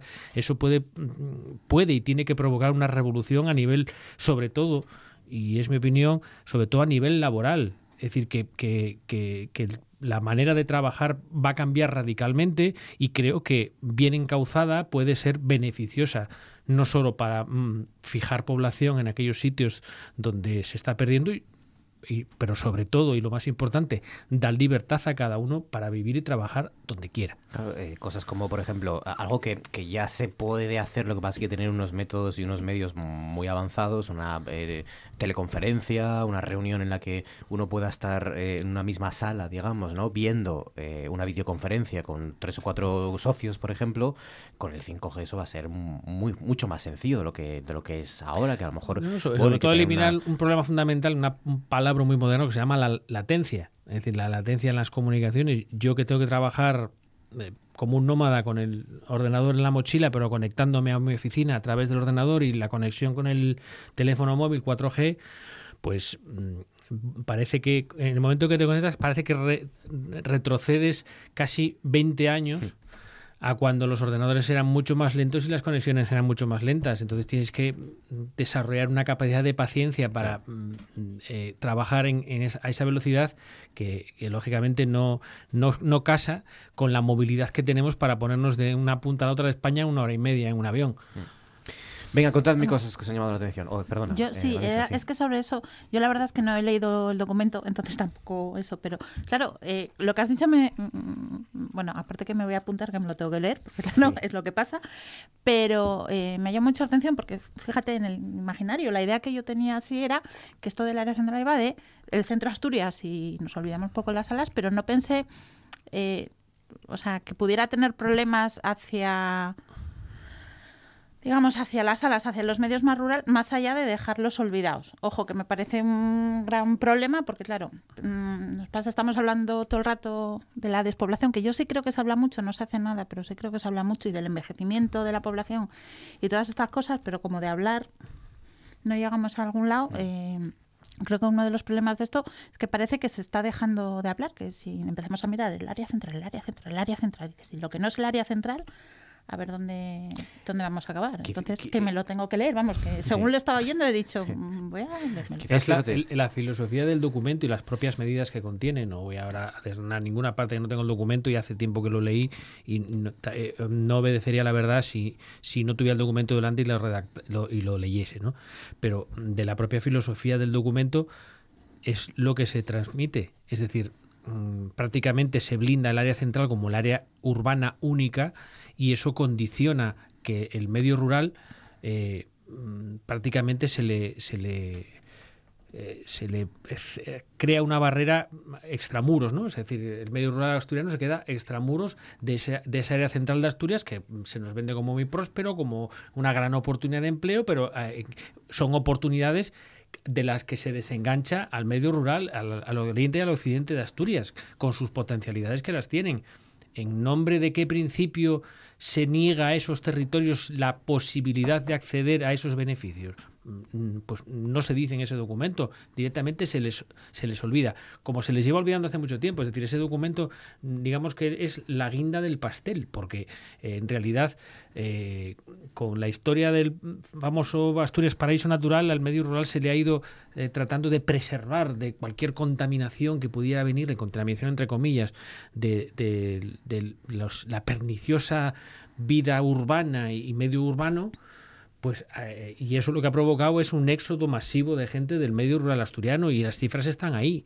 Eh, es decir, cuando limitas la capacidad de, hacer una vivienda y hacerla en determinadas condiciones, cuando limitas la instalación de determinadas industrias de bajo impacto y no contaminantes, y cuando limitas la capacidad incluso, eh, es decir, el establecer una ganadería o, una empresa agrícola en el medio rural lleva unas condiciones que prácticamente mm, desincentivan cualquier tipo de, de iniciativa en ese sentido. sí, pero no, pero tampoco se va a dejar de regularizado y aquí que cada uno haga lo que... si no se trata de regularizarlo, no se trata de regularizarlo. Yo no, me da la sensación de que... Mira, ahora mismo... Eh, pregúntale a alguien aquí para abrir, bueno, no, no lo que está aquí cerca, porque seguro que estos no han tenido tanto... Bueno, con el tiempo que llevan esperando por las licencias. pero pregúntale, a, sí, pregúntale a alguien que aquí, en, en Oviedo, monte un esto y ya te... y seguro que te está desesperado con todos los papeles, con todas las trabas, con todo lo que más, han limitado. Es mucho más que una cuestión burocrática. Es una cuestión de que eh, un proyecto de ese, de ese tipo en el medio rural no lo puedes desarrollar si no es con el, apoyo de una subvención pública. Es decir, el medio, eh, el medio eh, agrícola y el medio rural asturiano está absolutamente subvencionado. Y si no es por la subvención, es imposible. Decir, tú no puedes desarrollar un proyecto independiente sin la muleta de la subvención del Principado de Asturias, porque las condiciones que, limitativas que, tiene y la, y, la regulación que tiene encima, que no digo ni que sea ni poca ni mucha, ni que haya que regular o que haya que regular más, hace imposible que tú libremente digas voy a comprar 25 vacas y cumpliendo las normativas que hay ahora mismo voy a tratar de salir yo solo adelante. Es materialmente imposible. Porque, también puede ser que con 25 vacas no llegas a ningún lado. Bueno, de 25, bueno, sí. Hablaba de 25 como era Claro, o sea, es que al final yo creo que uno de los problemas es que con este, sí, lo que dice, con esto de paraíso natural, ¿no? Y vamos a dejarlo todo tan bonito, pues al final eh, yo creo que se utiliza como excusa para no invertir. Pero yo creo que es la excusa que utilizan para no invertir. No que no inviertan porque de verdad piensen, ah, de repente se va a abrir esto y... No, yo creo que es la, la excusa de... Porque al final es lo que dice él. Eh, una buena conexión de internet, eh, infraestructuras, todas esas cosas. Yo creo que si hubiera eso, pues no hubiera, a lo mejor no habría falta. Quizá en Asturias sabemos. Tanta eh, subvención. que no digo que sea mucha, ¿eh? digo, o sea, la existencia. Hemos sabido, eh, hemos sabido diagnosticar cuáles son nuestros problemas, pero todavía creo que en las soluciones estamos, a la hora de plantear las soluciones, estamos bastante alejados. ¿no? Sí, estamos bastante alejados y sobre todo cuando surge alguna solución eh, está bastante desfasada. Es decir, lo decía antes y lo repito, seguimos a nivel político todavía se tiene una mentalidad de soluciones que se idearon hace 25 o 30 años y como no se han hecho efectivas en Asturias, pues seguimos pensando que hay que pasar por ahí. Y a lo mejor lo que hay que hacer es, sal- como en el juego de la hoga, ¿no? Saltar casillas, porque eh, eh, parar en esta casilla es inútil. Es decir, oiga, no me esté pensa- usted pensando en, no sé, pues, pues en, poner una autovía de ningún sitio a ninguna parte, cuando en realidad lo que determinada zona que necesita a lo mejor, pues es eh, un ancho de banda de conexión para dar servicio a hogares y a negocios e industrias que le permita conectarse con el mundo. Al final, esa es, digamos, la autopista y la infraestructura que, que en, en- en puertas, que est- estamos ya en puertas de la revolución industrial número 4 de este mundo, lo que no podemos es seguir con conceptos de la segunda revolución industrial, hablando de infraestructuras y de, y de conceptos que, que obedecen a otros tiempos que no son en los que estamos. Y ese es el problema. Diagnósticos, los que quieras. Aquí diagnosticando está todo diagnosticado. Y el, el que más o el que menos acierta con el problema. Ahora, con las soluciones ya es distinto. Sí, sí. Cuando llegue el AVE Asturias va, ya van a haber inventado el planeador eh, aéreo, ¿no? Y, Habrá 50.000 cosas muchísimo más rápidas Claro. y Claro, volveremos a tenemos estar 50 aquí. a la Fíjate, hay una, hay una anécdota muy curiosa. Yo ayer el- eh, oí al alcalde de Madrid eh, congratularse de que por fin se había desbloqueado el convenio de, Ma- de Madrid Norte después de 27 años. Y yo me quedaba pensando, y yo, eh, ¿y de verdad me quieren contar que Madrid necesita algo ahora pensado hace 27 años? Que a lo mejor sí lo necesita, pero no sé, a mí me generaba esa duda. Es decir, una cosa que tarda 27 años en salir adelante, en 27 años el mundo cambia mucho, Madrid cambia mucho y las necesidades de una ciudad y sobre todo la capacidad de una ciudad para desarrollarse cambia mucho Y sobre también. todo que estos 27 años o 25 años es que han cambiado todo mucho más rápido incluso de lo que podía ser hace- Efectivamente, hace, algunas efectivamente. décadas, ¿no?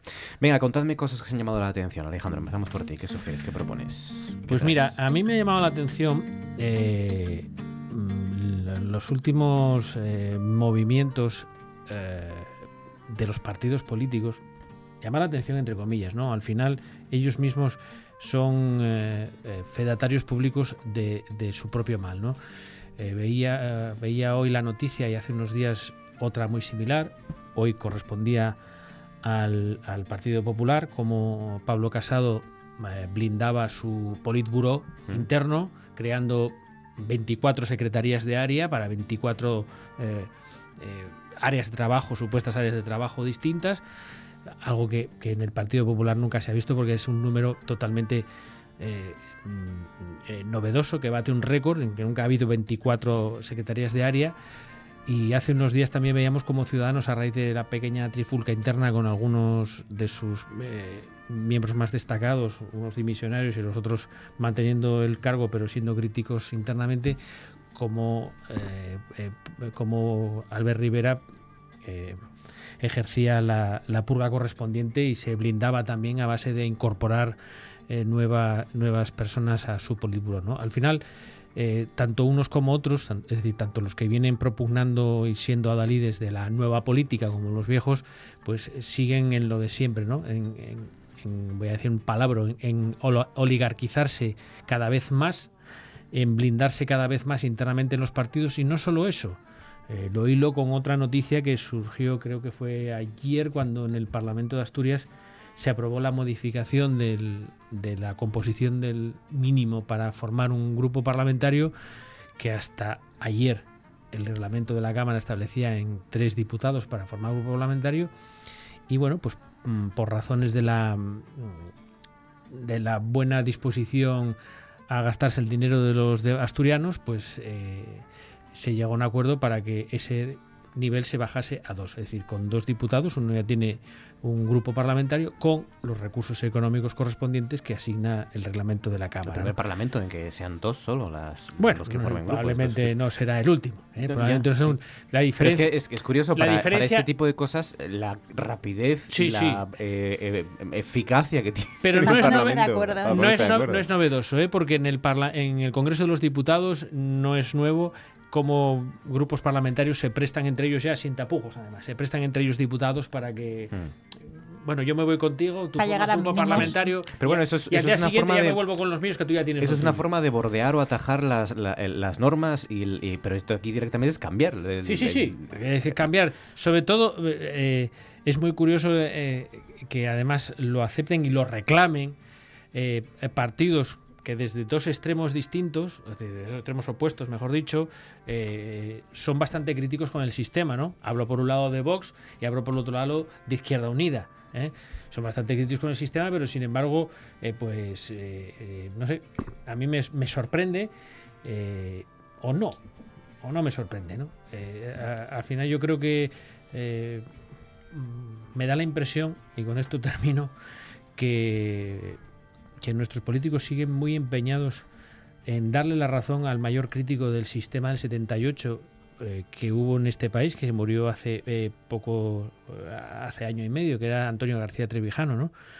Y, la mayor crítica que Antonio García Trevijano hacía al sistema político español que tenemos actualmente vigente es que mm, lo definía como un sistema de partidos, como una oligocracia. Él decía que esto no era una democracia, sino una oligocracia y mm, pues se han empeñado, en, aún después de muerto, eh, pues se siguen empeñando en darle la razón a Antonio García Trevijano, que con sus defectos y sus virtudes y con su vehemencia que tenía para defender a postulados, que yo no los compartía todos, creo que en este caso tenía bastante razón, aunque sus planteamientos que hacía para corregirlo eran un poco eh, radicales, eh, porque bueno, pues no hay sistema político perfecto, evidentemente, pero, pero todo es mejorable, ¿no?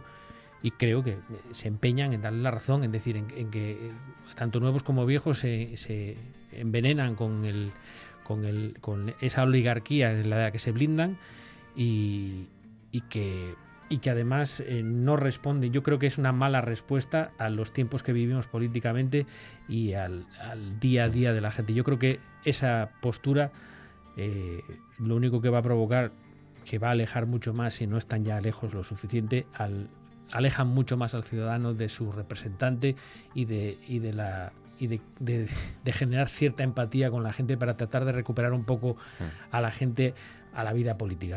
Ya saben que a favor, pues eh, Foro, Vox, eh, Izquierda Unida, el PSOE también votó, el PP eh, propuso una alternativa pero que no salió adelante y en contra la abstención, creo recordar, de Podemos y el voto en contra de Ciudadanos. para algunos creen que va a ser, los asturianos vamos a estar más y mejor representados, otros creen que efectivamente es la, la, Junta General, el Parlamento más caro de la democracia. ¿no? Es verdad que hay más grupos que nunca o, o han entrado más partidos que nunca, pero es, son casi medio millón de euros al, al año, ¿no?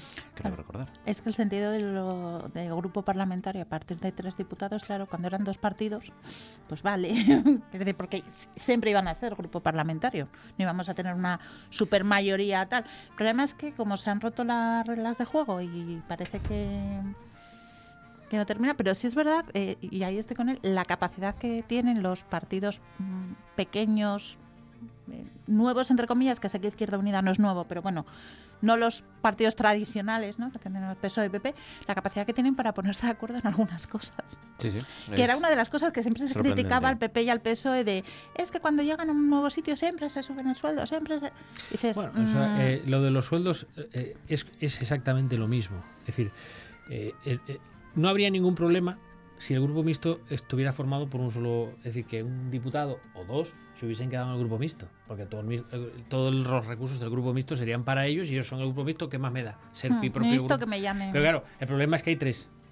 El problema es que hay tres, que tienen repartir recursos, tiempos, eh, eh, eh, su parte por el reglamento de la Cámara, que no, tampoco es un dechado de virtudes, porque también necesita un lavado de cara impresionante, pero claro, eso también no son, son tiempos en intervenciones, sino capacidad, el grupo mixto como uno eh, reparte entre los, los miembros la capacidad de presentar iniciativas legislativas y entre los tres a lo mejor probablemente no llegase a una iniciativa por pleno ninguno. Es decir, una iniciativa del grupo mixto, pero claro, entre tres, pues a lo mejor eh, en un mes hay tres plenos, pues te toca una al mes. Una al mes. Una al mes. Que ¿Que eso signifique que tu votante está peor representado? No, mira, es que cuando... Eh, ese es un discurso muy manido de que así los asturianos están mejor representados. No, mira, es que tú cuando te sientas allí y sales elegido y te sientas en uno de los 45 asientos que está allí, tú no representas a los que te votaron, tú nos representas a todos. Y tu obligación, representándonos a todos, no es defender solo lo tuyo, es defenderlo de todos. Y defenderlo de todos exige que, con independencia de que seas uno, dos o 17 en el grupo parlamentario, te sientes con los demás para sacar lo que a todos nos interesa. Y esa es, mm, digamos, la, la parte mm, que, que a la gente le chirría en todo esto. Es decir, ¿por qué se ponen de- tan bien y tan de acuerdo y tan rápido para esto? Pero luego cuando llega lo mollar, lo que nos interesa y lo que nos afecta a los que pagamos los impuestos que subvencionan eso, aquí están a palos todo el día y todo se deja paprao, como decimos aquí. 20 años llevaba, creo, sin cambiarse el reglamento de la, de la Junta. Sí, en una semana. Hubo una varios semana. intentos, ¿eh? Hubo varios intentos, en, al menos en dos legislaturas anteriores, hubo varios intentos que quedaron varados ahí porque fue eh, imposible. Las mayorías no se sustanciaban y suponía pues dejarlo, Claro. dejarlo. Vanessa, ¿qué te ha llamado a ti la atención? ¿Qué Pues a mí lo que me llama la atención es Hacienda y los autónomos. Pero o sea, casi nada. Es Eh, me ha llamado la atención el, el informe o, bueno, o sea, de, de gesta del sindicato este, bueno, sindicato asociación de técnicos de Hacienda, que sospechan de posibles bolsas de fraude entre autónomos. Eh, voy a empezar aclarando que, claro, hablar de autónomos, mm, para mí, por ejemplo, es como eh, cuando se habla de personas con discapacidad o tal. ¡Hala! Metemos aquí. mm, Entonces, bueno, parte de los comentarios o lo que ha salido más noticia es esta parte. Uno de cada cinco autónomos con trabajadores a cargo declara de media menos ganancias que las que tributan sus propios empleados. Esto en España tenemos muchas ONGs. Porque Sí. están- claro, que estamos hablando de autónomos con em- trabajadores, no estamos hablando lo que decíamos antes de autónomos que Es que están hay- aquí. Es verdad que hay muchos tipos de autónomos. Claro, y es- pero ellos lo especifican dentro de contrabajadores. Pero lo que más me gusta del informe es que entre este tipo de autónomos hay arquitectos, notarios, abogados y médicos en consultas privadas. Que claro, cualquiera de los cuatro uno lo piensa y dice, "Mm, pues, segurísimo. O sea, yo es que me imagino a alguien que esté trabajando en una notaría, cogiendo el teléfono y llegará y le dirá al notario, me ha subido el sueldo, mira qué bien. Entonces, bueno, eh, esto es lo que ha salido más. Me resulta alucinante, me parece que eh, esta obsesión, obsesión no necesariamente mala, ¿vale? pero esta idea de Hacienda, de, en el momento que hay una nómina, ya sea una nómina de trabajo asalariado, o sea, una nómina de pensiones, está todo marcado y está todo aquí, y cuando no, parece que nos dispersamos. Y justo aquí, claro, estaba hablando de los autónomos con trabajadores, que no voy a decir yo que es que estén todos montados en el dólar, porque los habrá mejor y peor. Los habrá que estarán ahí aguantando, y no querrán despedir a los trabajadores, estarán ahí aguantando, pero tampoco vamos a decir que son todos. Entonces que se queda ahí, mm, que se queda un poco en oscuro. Aquí diré que Asturias, por una vez en la vida, sale en la parte alta de la tabla. Lo que pasa que en este caso salir en la parte alta de la tabla es ser peor. En Asturias la brecha entre lo que declara el trabajador, o sea, lo que de- el salario de los trabajadores respecto al salario de los autónomos es, eh, en estimación directa, que es el- más de la mitad de los autónomos, son más de 11.000 euros al año. Gana más un trabajador que su jefe. Entonces, en- y estamos, estamos en cabeza. Somos la comunidad, en, en estimación directa, somos la comunidad que más... ¿Qué cantidad de rankings malos encabezamos? Sí, esto es como lo pasa, lo de España siempre está la última y cuando está la primera, preocúpate. Pues esto viene a ser así.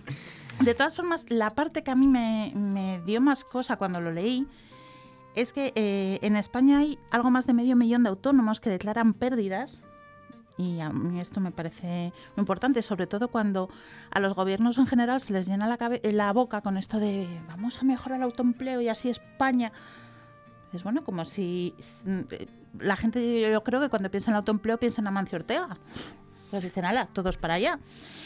Y que de estos, eh, más de medio millón, más de 200.000 eh, tienen que tributar a Hacienda a pesar de tener pérdidas, pérdidas no muy elevadas, pero bueno, medias de 2.000, 3.000 euros, porque tienen eh, otros eh, capitales, eh, patrimonio y demás. Entonces, mi duda es, de estos 200.000, ¿cuántos lo que les pasará es que están pagando cuando realmente mm, no les llega? O sea, son pérdidas de verdad y no les llega, lo que tienen es pues una nave ahí que están pagando los pobres la hipoteca hasta arriba y, y al final tienen que pagar Hacienda. ¿Y cuántos de estos estarán haciendo esta cosa de, bueno, mm, como tendría que pagar esto por estas naves, pero tengo estas pérdidas aquí, hago este juego de tristras y tengo que pagar menos? Entonces me quedo con la duda de que analicen más estos. A los que... A mí, Ah, ah, por- porque yo creo que aquí hay gente que lo está pasando muy No, mal, claro, entonces tampoco... claro. Por eso digo que hay tipos de autónomos, que nadie no. piense que estoy yo aquí echando contra Hay los mucho autónomos. autónomo que lo está pasando mal porque, porque la situación no, no es bollante. Eh, mm, ayer, por ejemplo, había un titular sobre las cifras de, negocio del comercio minorista, que en Asturias, por circunscribirlo a nuestra región, eh, son, son las peores de España, es decir, eh, están en pérdidas en plena campaña de verano, eh, están más bajas que el año pasado. Y, después me parece el titular y la, el, informe de, de Gesta me parece de una frivolidad aplastante. Es decir, Tú no te puedes despachar ese tipo de información, de meter primero de meter a todo el mundo en el mismo saco, porque aunque das una cifra, después ves el, cuerpo de lo que dicen y prácticamente... En el informe no meten a todo el mundo en el mismo saco. Sospechan, dice sospechan. Sí, sí, no, eso es... Sí, sospechan, es decir, ya el sospecha me parece una frivolidad absoluta, es decir, eh, uno no tiene que dirigirse, y más ellos que son eh, el cuerpo funcionarial que nos que vigila por el cumplimiento de las obligaciones fiscales debería ser un poco más escrupuloso en, qué utiliza y sobre todo pues dedicarse a lo que tiene que hacer que es trabajarlo. Y efectivamente es eso que esas cifras se circunscriben. Si hay fraude que lo habrá que yo no lo niego donde haya fraude que lo ataquen y luego que la cifra que salga oiga mire hemos combatido este fraude. Había tantos autónomos que estaban defraudando y aquí ya están regularizados o, lo que sea.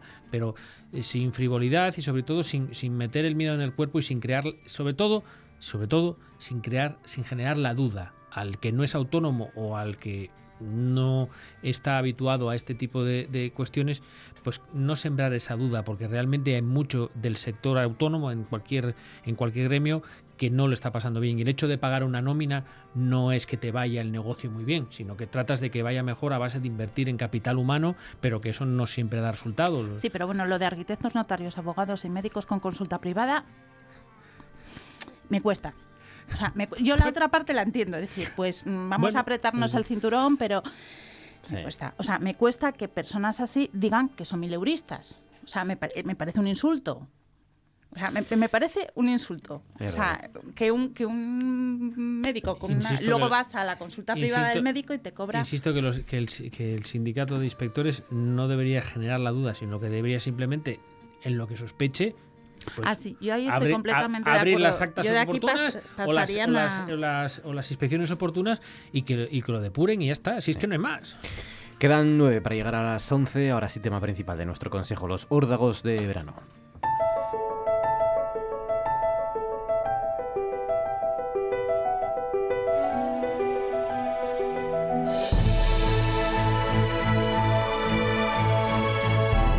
Esto es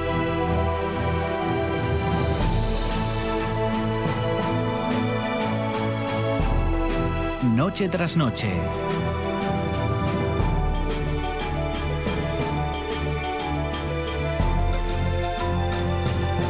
Con Marcos Vega.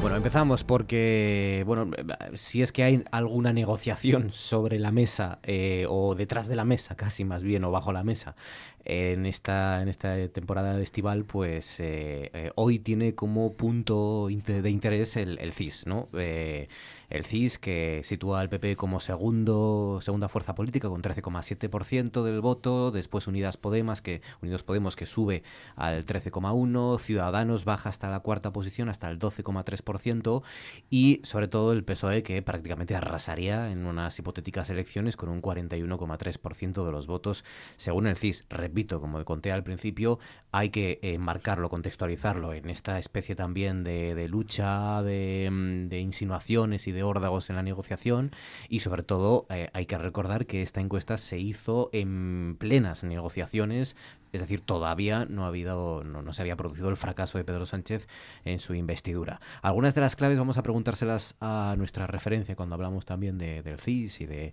y de estas cuestiones, que es el politólogo Oscar Rodríguez Bundego. Oscar, buenas noches.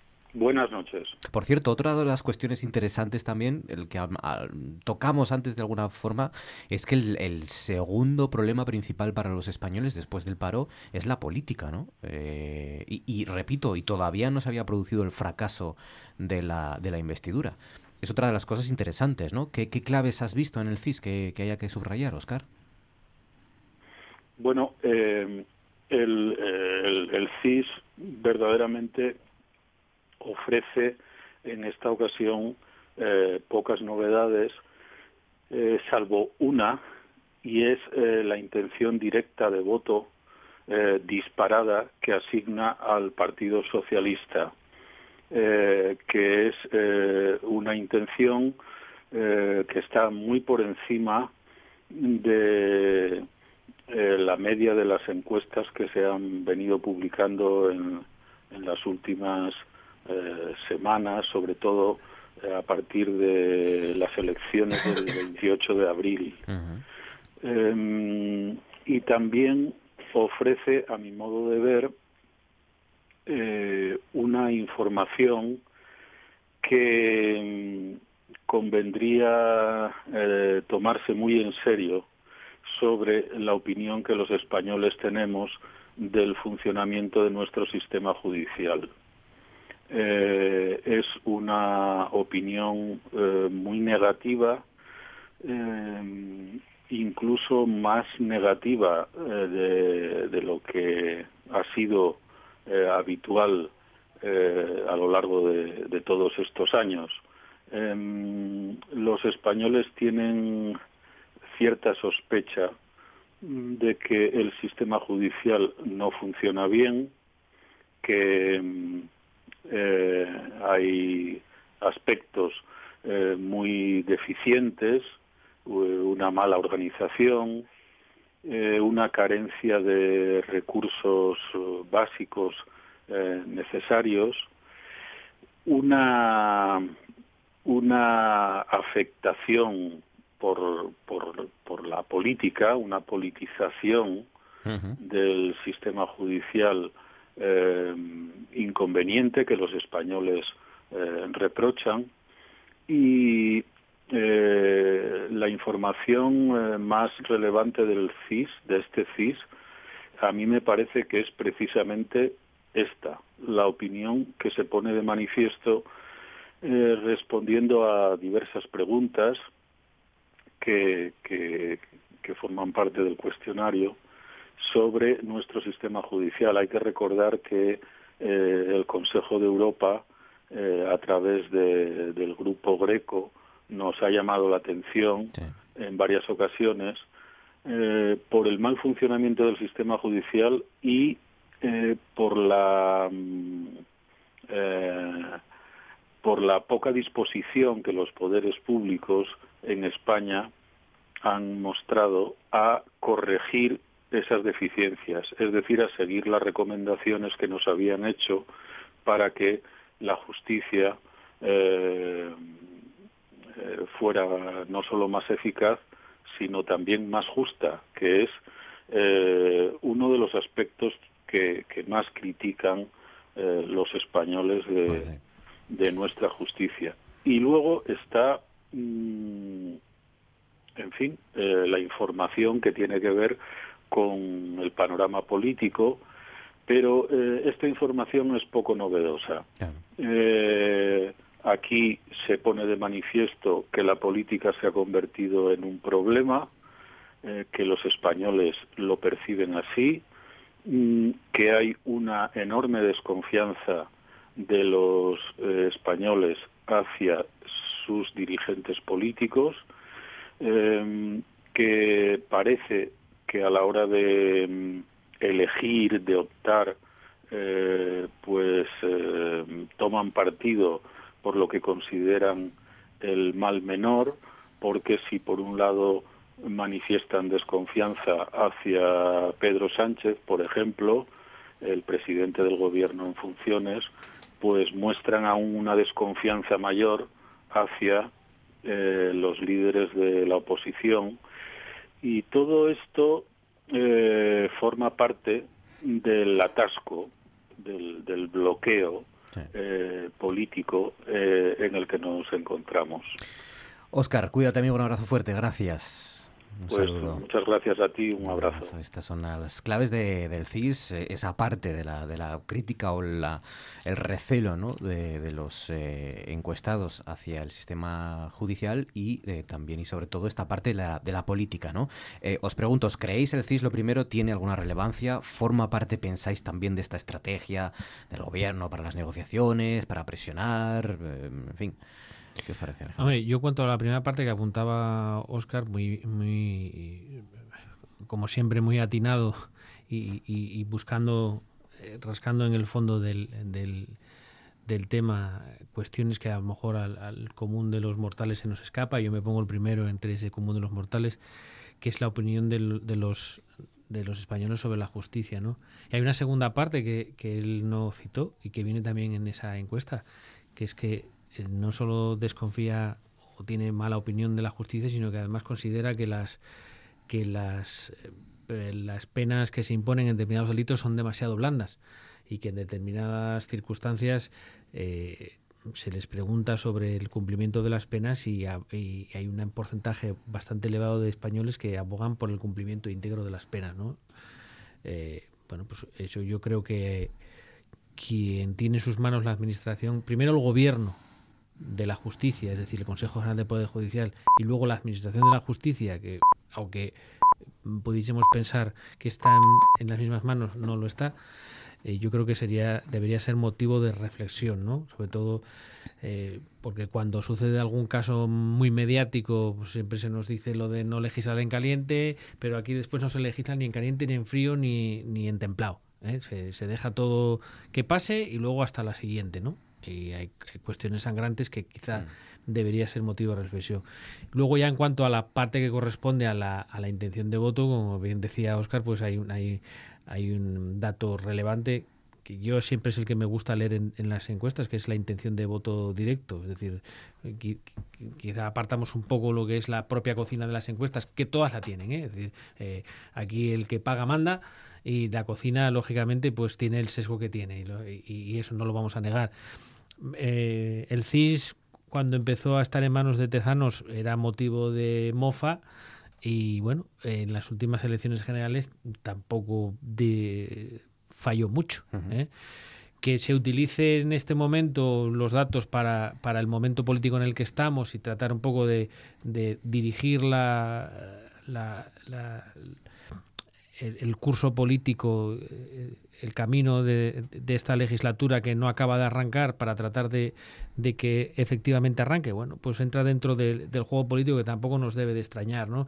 Yo creo que, que si somos ciudadanos lo suficientemente informados y sabemos lo que, eh, lo que tenemos entre manos y el propio CIS qué es eh, y qué nos dice, creo que tampoco nos debe cos- coger sorpresa, ¿no? Tenemos que ser lo suficientemente críticos y, y lo suficientemente eh, preocupados de lo que nos cuenta ese organismo público sobre nuestro pensamiento y nuestra a lo que se nos pregunta para tratar un poco también de, de, de encajarlo, ¿eh? no, no, no, no guiarnos borregamente por ello. Para eso ya, ya están las ya están las gentes de los partidos políticos para seguir borregamente las, las instrucciones que les dan desde sus cúpulas a dar la opinión todos como borregos una detrás de otra. ¿no? Seamos los ciudadanos un poco distintos en eso y, y, y- opinemos o formémonos una opinión tratando un poco de aquilatar todos esos datos. ¿no? Para interpretar, alguien puede pensar, bueno, pues es la forma que tiene el gobierno de presionar al, al resto de partidos y fuerzas políticas diciendo, bueno, yo eh, soy el que mejor va a salir parado si vuelvo a elecciones, ¿no? Otra cosa es que, claro, de aquí, de lo que haya pasado hoy o de lo que eh, pasó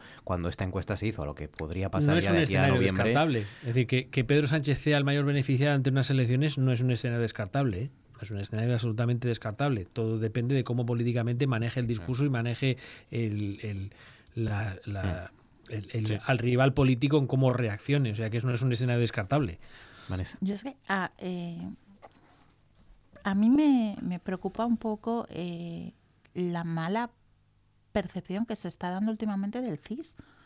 Mm, El CIS depende del gobierno, en el sentido de. Porque ahora se habla mucho de Tezanos, mm, Pedro Sánchez, como si antes fuera el CIS fuera lo más independiente que ha parido padre.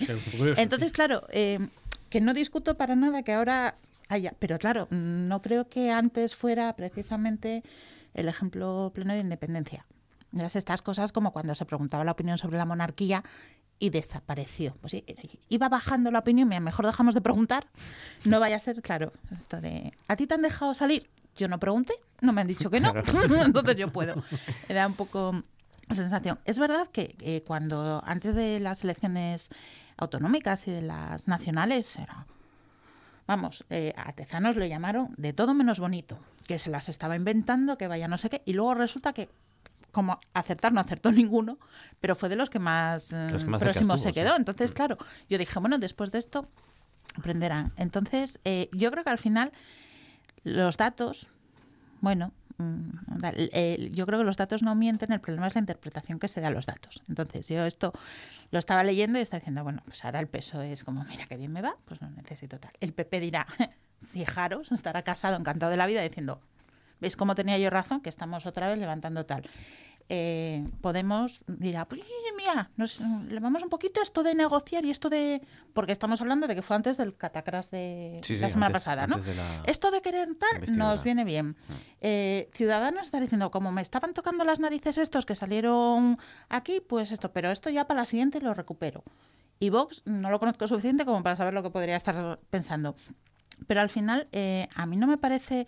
O sea, una cosa es que ahora el PSOE, yo, mi opinión es que el PSOE utilice estos datos para...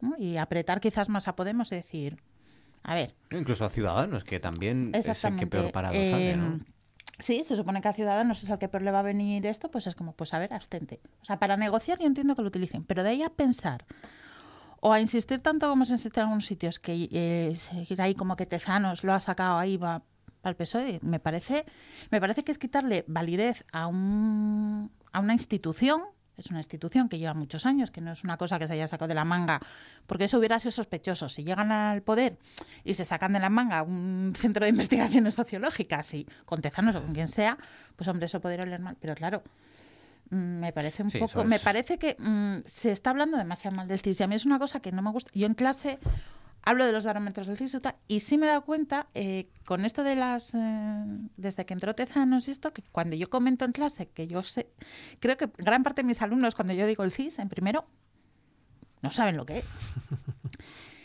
Y ahora puede que no lo sigan, siguen sin saberlo hasta tal, pero antes era como, ¿de qué me habla? Y ahora es como jijiji. ¿No?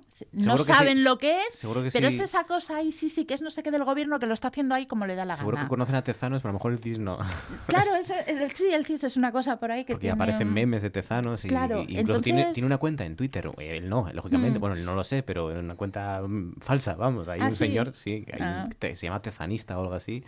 Y, y es, pues eso, es de, de parodia, ¿no? Pero quiero decir que es verdad que es casi un personaje ya de, de, la, de la sociedad española, ¿no? De la, y de la actualidad. Mm. El propio Tezanos, ¿no? Al final es verdad que muchas veces eh, eh, lo que se consigue es que haciendo una caricatura de una persona, eh, el- lo que hay detrás o el discurso o lo que tal se, Sí, se sobre- pierde así. Entonces yo, que el PSOE lo vaya a utilizar, sí.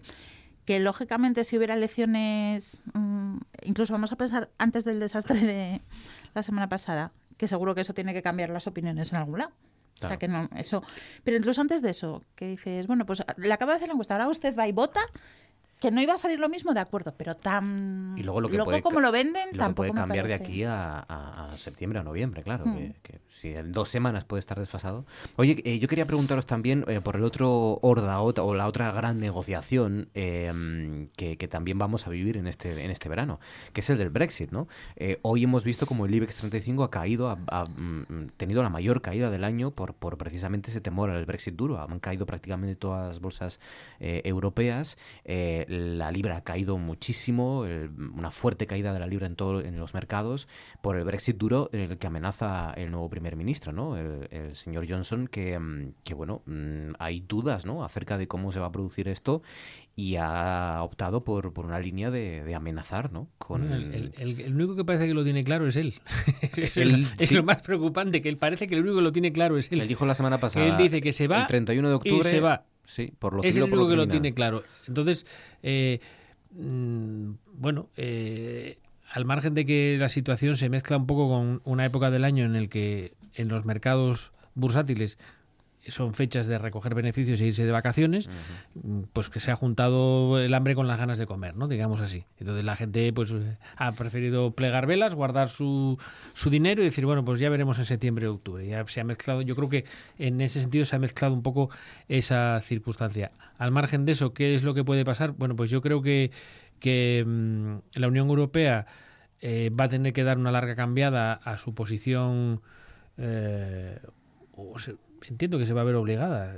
Ha sido muy firme con Theresa May eh, en las negociaciones, que prácticamente la, la hacía volver a Londres eh, sin nada en las manos porque volvía como iba, es decir, sin nada y sin nada volvía porque la firmeza de la Unión Europea creo que en algunos aspectos errónea, yo creo que debía ser un poco más transigente en el sentido de, no de no de aceptar los postulados de Londres, sino en dar una imagen un poco más negociadora y abierta a tratar de que de no de no llegar a una salida abrupta y de que, y de que prácticamente pues eh, las relaciones con, con, Gran Bretaña sean nulas, eh, con todo eso lo que implica, es decir, al margen del estatus especial que Gran Bretaña mantenía en la Unión Europea o sigue manteniendo o mantendrá hasta octubre, eh, sí es cierto que había fluidez pues en,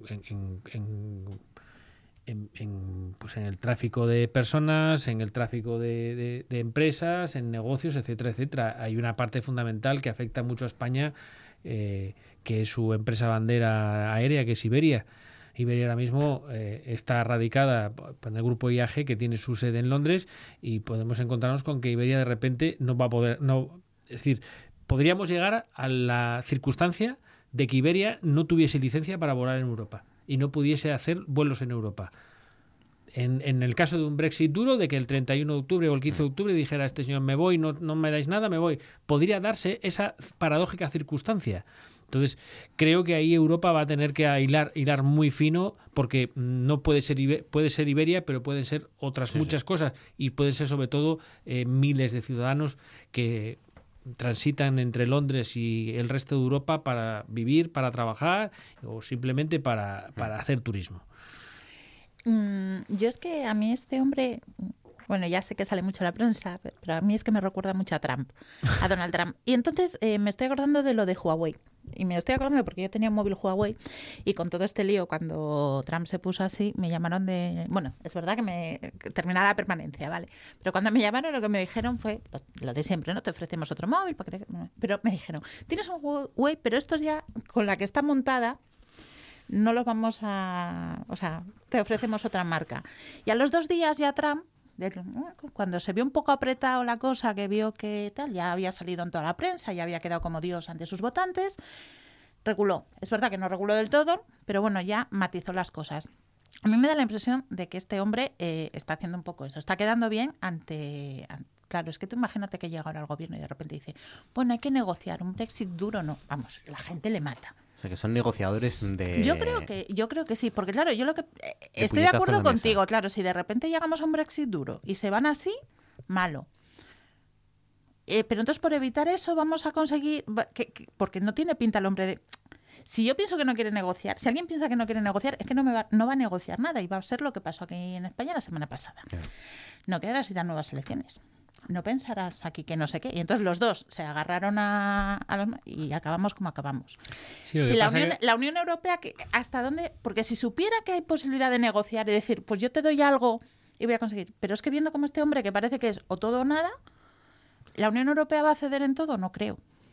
No, no se yo creo que no es tanto de ceder en todo como en mostrar una disposición a buscar un acuerdo. Yo creo que ahí sí podría buscar la, la, la imagen de, de, que presentara a Boris Johnson, aunque sea a los suyos, que sigue defendiendo que nos vamos, que nos vamos, que lo, que, lo defendió desde el principio, cuando ya hmm. cuando no era ni primer ministro ni visos de, serlo, ¿no? aunque siempre ha sido su gran sueño. Pero bueno, eh, eh, al margen de eso, eh, Boris Johnson juega con una baraja medio, marcada. Él tiene un gran apoyo en Donald Trump y en la capacidad de Donald Trump para que los acuerdos bilaterales que tenga con Estados Unidos sacarle las castañas del fuego en cuanto al, sostenimiento económico de, Gran Bretaña y de que siga manteniendo un flujo comercial que lo cambie, desenchufe de Europa y se enchufe a Estados Unidos. Es decir, eh, es una baza, por no decir baraja marcada, pero es una gran baza que tiene de cara a ese futuro para no provocar una crisis financiera y económica en, Gran Bretaña de, dimensiones eh, imposibles de cuantificar. 13 sobre las 11. Viene Georgina con los restos.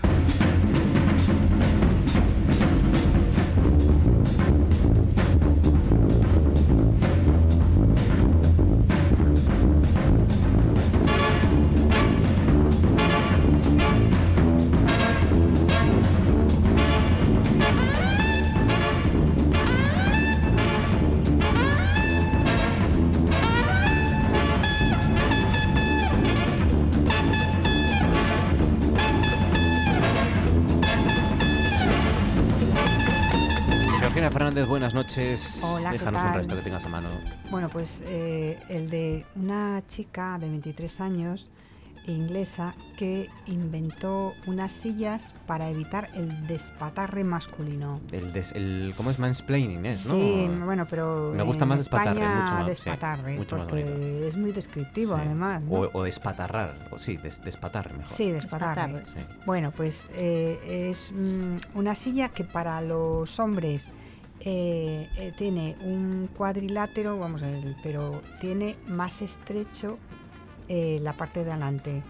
O sea, es y además la- co- con, la un borde. tiene- Sí, mm, bueno, en la, en la parte de adelante del cuadrilátero, pues en Sí. el asiento, pues tiene mm, es más estrecha y además tiene en el perímetro tiene un, un bordillo de manera que no te no no no no te llama el, el abrir las piernas sino cerrarlas Claro. mientras que en las mujeres esa parte de O sea, adelante es orientativo, no es restrictivo, ¿no? Sí, hombre, hombre, puedes hacerlo, pero te cuesta más trabajo. Mientras que la parte de delante del asiento de la mujer pues es más ancho. ¿eh? y tiene un, como un tope en el medio Sí. que hace que, que, Pues bueno, que- le que- auguro que muy poco futuro a este invento, ¿eh? ¿Por Me temo. Eh, porque ¿y quién va se va a sentar en cada silla y quién va a prohibir sentarse en cada silla a una Bueno, hombre, otra persona? pero un, grano no hace granero, pero ayuda al compañero. Sí, sí, sí. Empiezas a Eh, poner en los auditorios todos los asientos así, Claro. porque si los pones los dos tipos, lo que va a pasar es que los tíos se van a sentar en el que tienen esto en el medio. Se lo sabe claro. cualquiera. Claro, pero claro. si pones solo los primeros, a las chicas les va a importar, o sea, o a, Sí. no a las chicas, no, vamos a ser correctos. A quien no ejerce el despatarre le va a importar poco y se va a seguir sentando normal, Claro. y a los del despatarro se quedan de pie. El despatarre se va a despatarrar ya. Bueno, cuando- eh, eh, lo bueno es pueda. que la, que la gente se vaya acostumbrando. Bien. Hasta aquí nuestro consejo de actualidad. Vanessa Rodríguez, Alejandro Arias. Gracias. Feliz semana. Gracias, Feliz abrazo. semana. Gracias. En una jugada personal se deshace de, se, deshace- se deshace del marcaje de su defensor.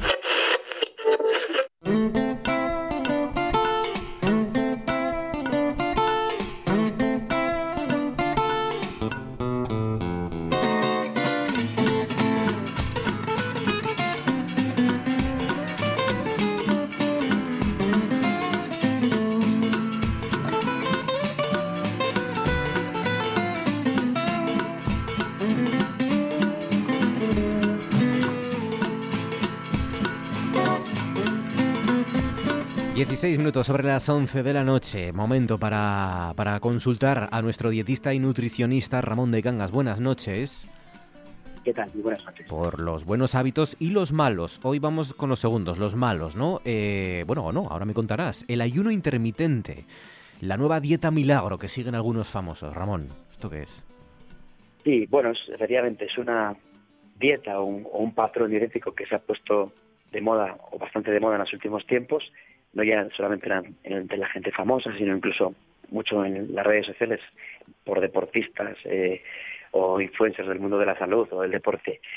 Y bueno, realmente eh, hay que decir que es una herramienta dietética que puede ser una opción, aunque tradicionalmente siempre se ha defendido pues el modelo que además es el que por otra parte yo suelo recomendar y prefiero de varias comidas al día porque entre otras cosas favorece la adhesión eh, y es más compatible con la mayor parte de los hábitos de la, de la sociedad y, y respeta sus tradiciones.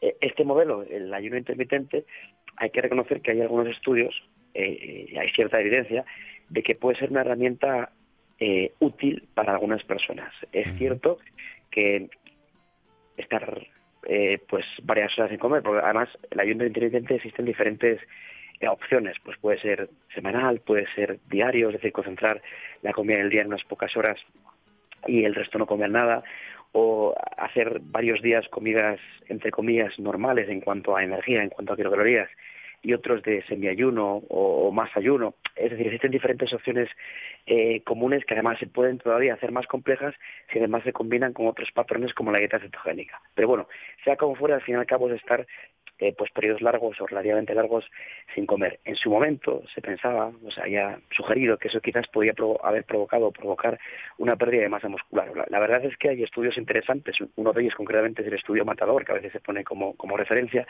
donde se, se ha visto que puede tener utilidad, es decir, hay, hay mejoras en la salud cardiovascular y metabólica, en la composición corporal como la pérdida de grasa, sin perder masa muscular, incluso un mejor metabolismo de la glucosa y de los lípidos. Ahora, que esto sea así y que haya estudios que así lo sugieran, no quiere decir que sea la panacea, porque a veces parece que todo es blanco o negro. Pues es una herramienta dietética que puede tener utilidad para ciertas personas, pero de sentido común es que no es un patrón dietético a generalizar, como puede ser el patrón mediterráneo en el que hacemos varias comidas al día, porque obviamente pues no hay más que conocer nuestro entorno y saber que quizás de, de cada 100 personas que conocemos, pues 95 serían incapaces de seguir este patrón porque no casa bien con su cultura, con sus tradiciones, con sus hábitos y con la vida normal de la sociedad actual. Claro, no puede hacer ayuno intermitente toda la vida y lo que aquí siempre reivindicamos es el cambio de hábitos, no, no las dietas estas que, que a lo mejor eh, pues cambian durante unos meses nuestra forma de comer y de alimentarnos, pero luego pues el efecto rebote incluso es peor, ¿no? Cuando volvemos otra vez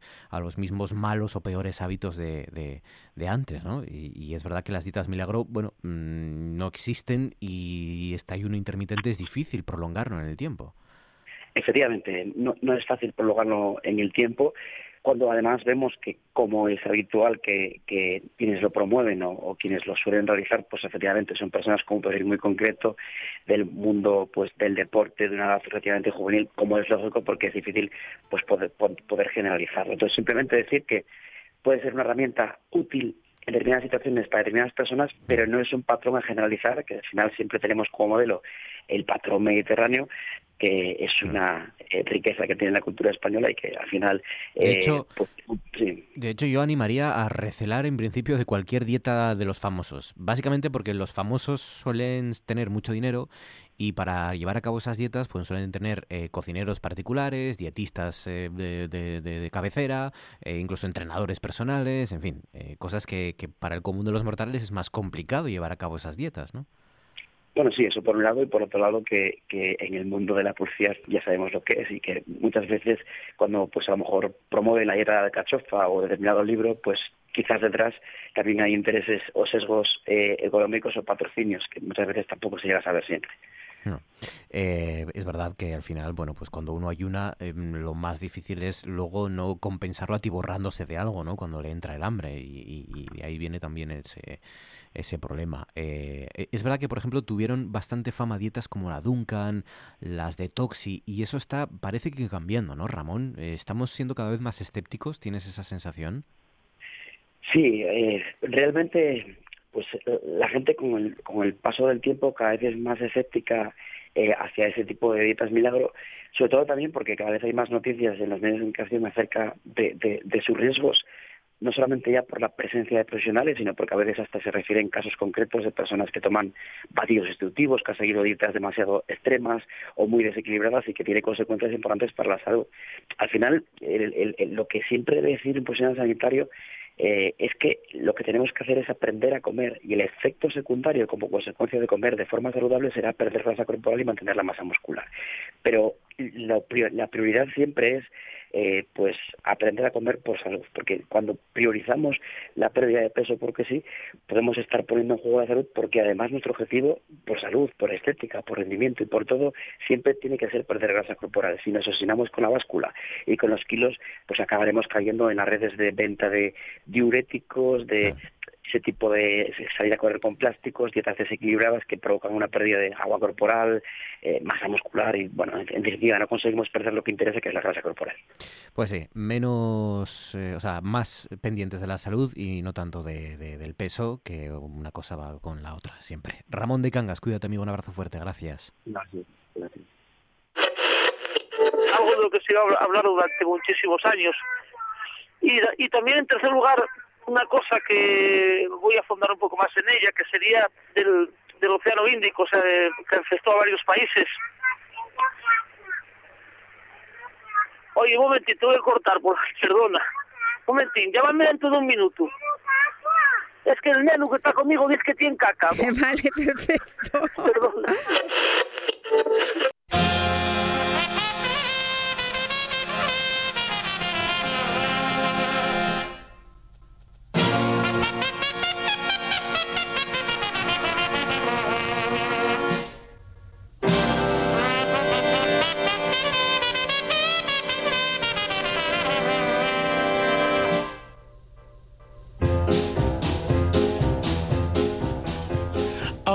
By all.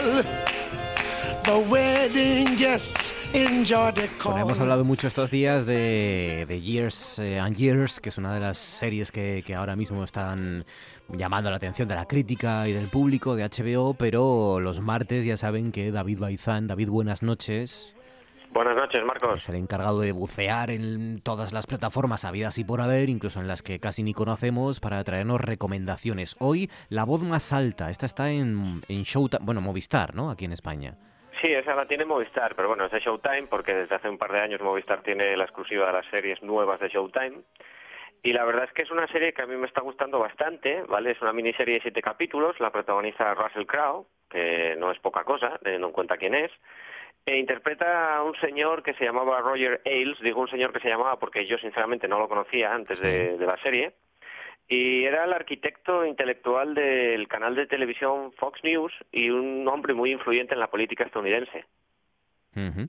y, y es verdad que, bueno, es un Russell Crowe que ha engordado como, como 20 kilos o 30 kilos, ¿no? Sí, eh, engordó algo, pero bueno, también hay mucho de, de maquillaje. Eh, está bastante maquillado, eso es cierto. Pero bueno, también todos sabemos que a Russell Crowe tampoco le cuesta mucho engordar si se pone. ¿eh? Sí, es verdad. Eh, es más bien de dejarse, ¿no? en general. Sí, la- la verdad es que sí. La voz más Eh, alta. Eh, es un personaje que, es verdad, está en algunos matices, algún, algo exagerado en algunas aristas, pero, pero es un personaje muy influyente, ¿no? Y que ha marcado gran parte de lo que ha ocurrido en los últimos años en Estados Unidos. Muchísimo, de hecho, eh, trabajó con Reagan, trabajó incluso con Nixon, trabajó con, con Bush, con Bush padre, eh, y es que básicamente es como eh, se le considera el pilar de la, re- de la renovación del Partido Republicano, en gran medida gracias al apoyo que, que recibió por parte de Fox News, que era una cadena que solo, eh, solo era, pa- era prácticamente propaganda para ellos, esa cadena de televisión. Russell Crowe, Naomi Watts, Seth MacFarlane o Sienna Miller, nada más y nada menos. Tengo muchas ganas de ver esta, esta serie, La Voz Está Más bien, Alta, ¿eh? en Es cierto que igual le penaliza un poco que a mucha gente en España no conozca el personaje, pero bueno, oye, la serie está muy bien escrita. Esa es una. La otra es esta, escuchen. ¿Quién leña es este? Un cazarrecompensas como yo. Si ha escaneado a Mooncake, estará volviendo donde el Lord Comandante para traer refuerzos. A menos que lo detengamos. O si no, capturarán a Mooncake y nos llevarán a la zona oscura. Y nos torturarán con babosas Zarkon, que nos infligirán dolor y agonía eternamente. Y solo podremos detenerlas con sal. Y no hay sal en la zona oscura. Esto, esto está en Netflix, es Final Space. En Netflix y en TNT, en cualquier plataforma que tenga TNT, pueden verlo también ahí. Es un poco todo lo contrario, ¿no? Si La Voz Oscura es un poco un thriller eh, así político-social de envergadura, esta es una serie mucho más ligera. Es una, es una serie de animación que en Estados Unidos se estrenó el año pasado, aquí tardó mucho en llegar, y cuenta la historia de Gary, que es un, pre- un presidiario recluido en una nave espacial junto con la tripulación, que la tripulación son robots y una inteligencia artificial que se llama Hugh, y de repente aparece un personajillo que se llama Mooncake, que es como una especie como de muñequito adorable, maravilloso, pero resulta que es un arma capaz de destruir el universo. O sea, es, es- la serie es, es absurdamente deliciosa y me recuerda un poco a las series de animación de los 90, como Futurama, como Los Simpson, porque es irreverente, pero lo es desde el buen gusto. Y eso es muy complicado, es algo que yo no veo en otras series hoy en día de animación. Es verdad, yo hace poco me recomendó un amigo eh, otra de animación, creo que está también en Netflix, que es eh, Paradise Po- eh, PD o, o Policía del Paraíso, algo así. Y la verdad es que es dem- demasiada escatología. Quiero decir que, mm, bueno, es verdad que hay muchísima animación irreverente, pero hay clases y clases y hay Claro. humor más ver, refinado, ¿no? por A mí me pasa, por ejemplo, un poco con Ricky Morty. Es una buena serie, las historias de Ricky Morty son muy buenas, pero si a la hora de hacer humor vale todo, Claro. es que para mí es muy fácil. Eh, bueno, y cerramos anunciando, esto a mí me has hecho muy feliz eh, cuando nos has contado esto, David, que va a haber una segunda temporada de Mindhunter y está al caer, ¿no? Sí, sí, llega el 16 de agosto. Eh, a ver, ya se sabe desde hace unos pocos meses, pero bueno, la cosa es que hace dos años, que hace casi dos años que se estrenó la primera temporada y durante mucho tiempo nos tenían, en- nos tuvieron en tinieblas. No se llegó a saber. David Fincher no llegó, no llegaba a confirmar si iba a haber segunda temporada. Decían que sí, luego decían que no y no daban fechas ni daban nada. Pero bueno, por suerte ahora el 16 de agosto nos va a llegar. Eh, vuelve Holden Ford, ese criminalista del FBI, sus compañeros, claro, pero ese, ese personaje es maravilloso, esa especie de psicópata criminalista que se comporta igual que los psicópatas a los que entrevista.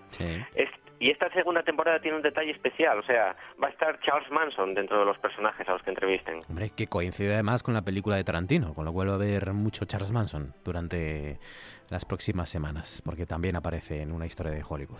Baizán, cuídate amigo, un abrazo fuerte, gracias. Igualmente, Hasta gracias la a ti, semana que viene. Con Baizán y sus series cerramos esto que ha sido noche tras noche, con algunas de las principales noticias que nos deja este martes. El rey recibe en Zarzuela por primera vez a, a Barbón. La Casa Real confirma que Leonor acudirá a los premios Princesa. A Barbón, a Adrián. Barbón. Eh, los jóvenes asturianos a la cabeza de los estudios tecnológicos y de ciencias titula La Nueva España. Tenemos miedo de lo que pueda ocurrir, dice la plantilla de Alcoa, es el titular del comercio. Y la voz que dice el PSOE arrasaría en las elecciones con un 41% de los votos según el CIS. Gracias, que disfruten. Mañana volvemos a las 9 y media. Hasta entonces.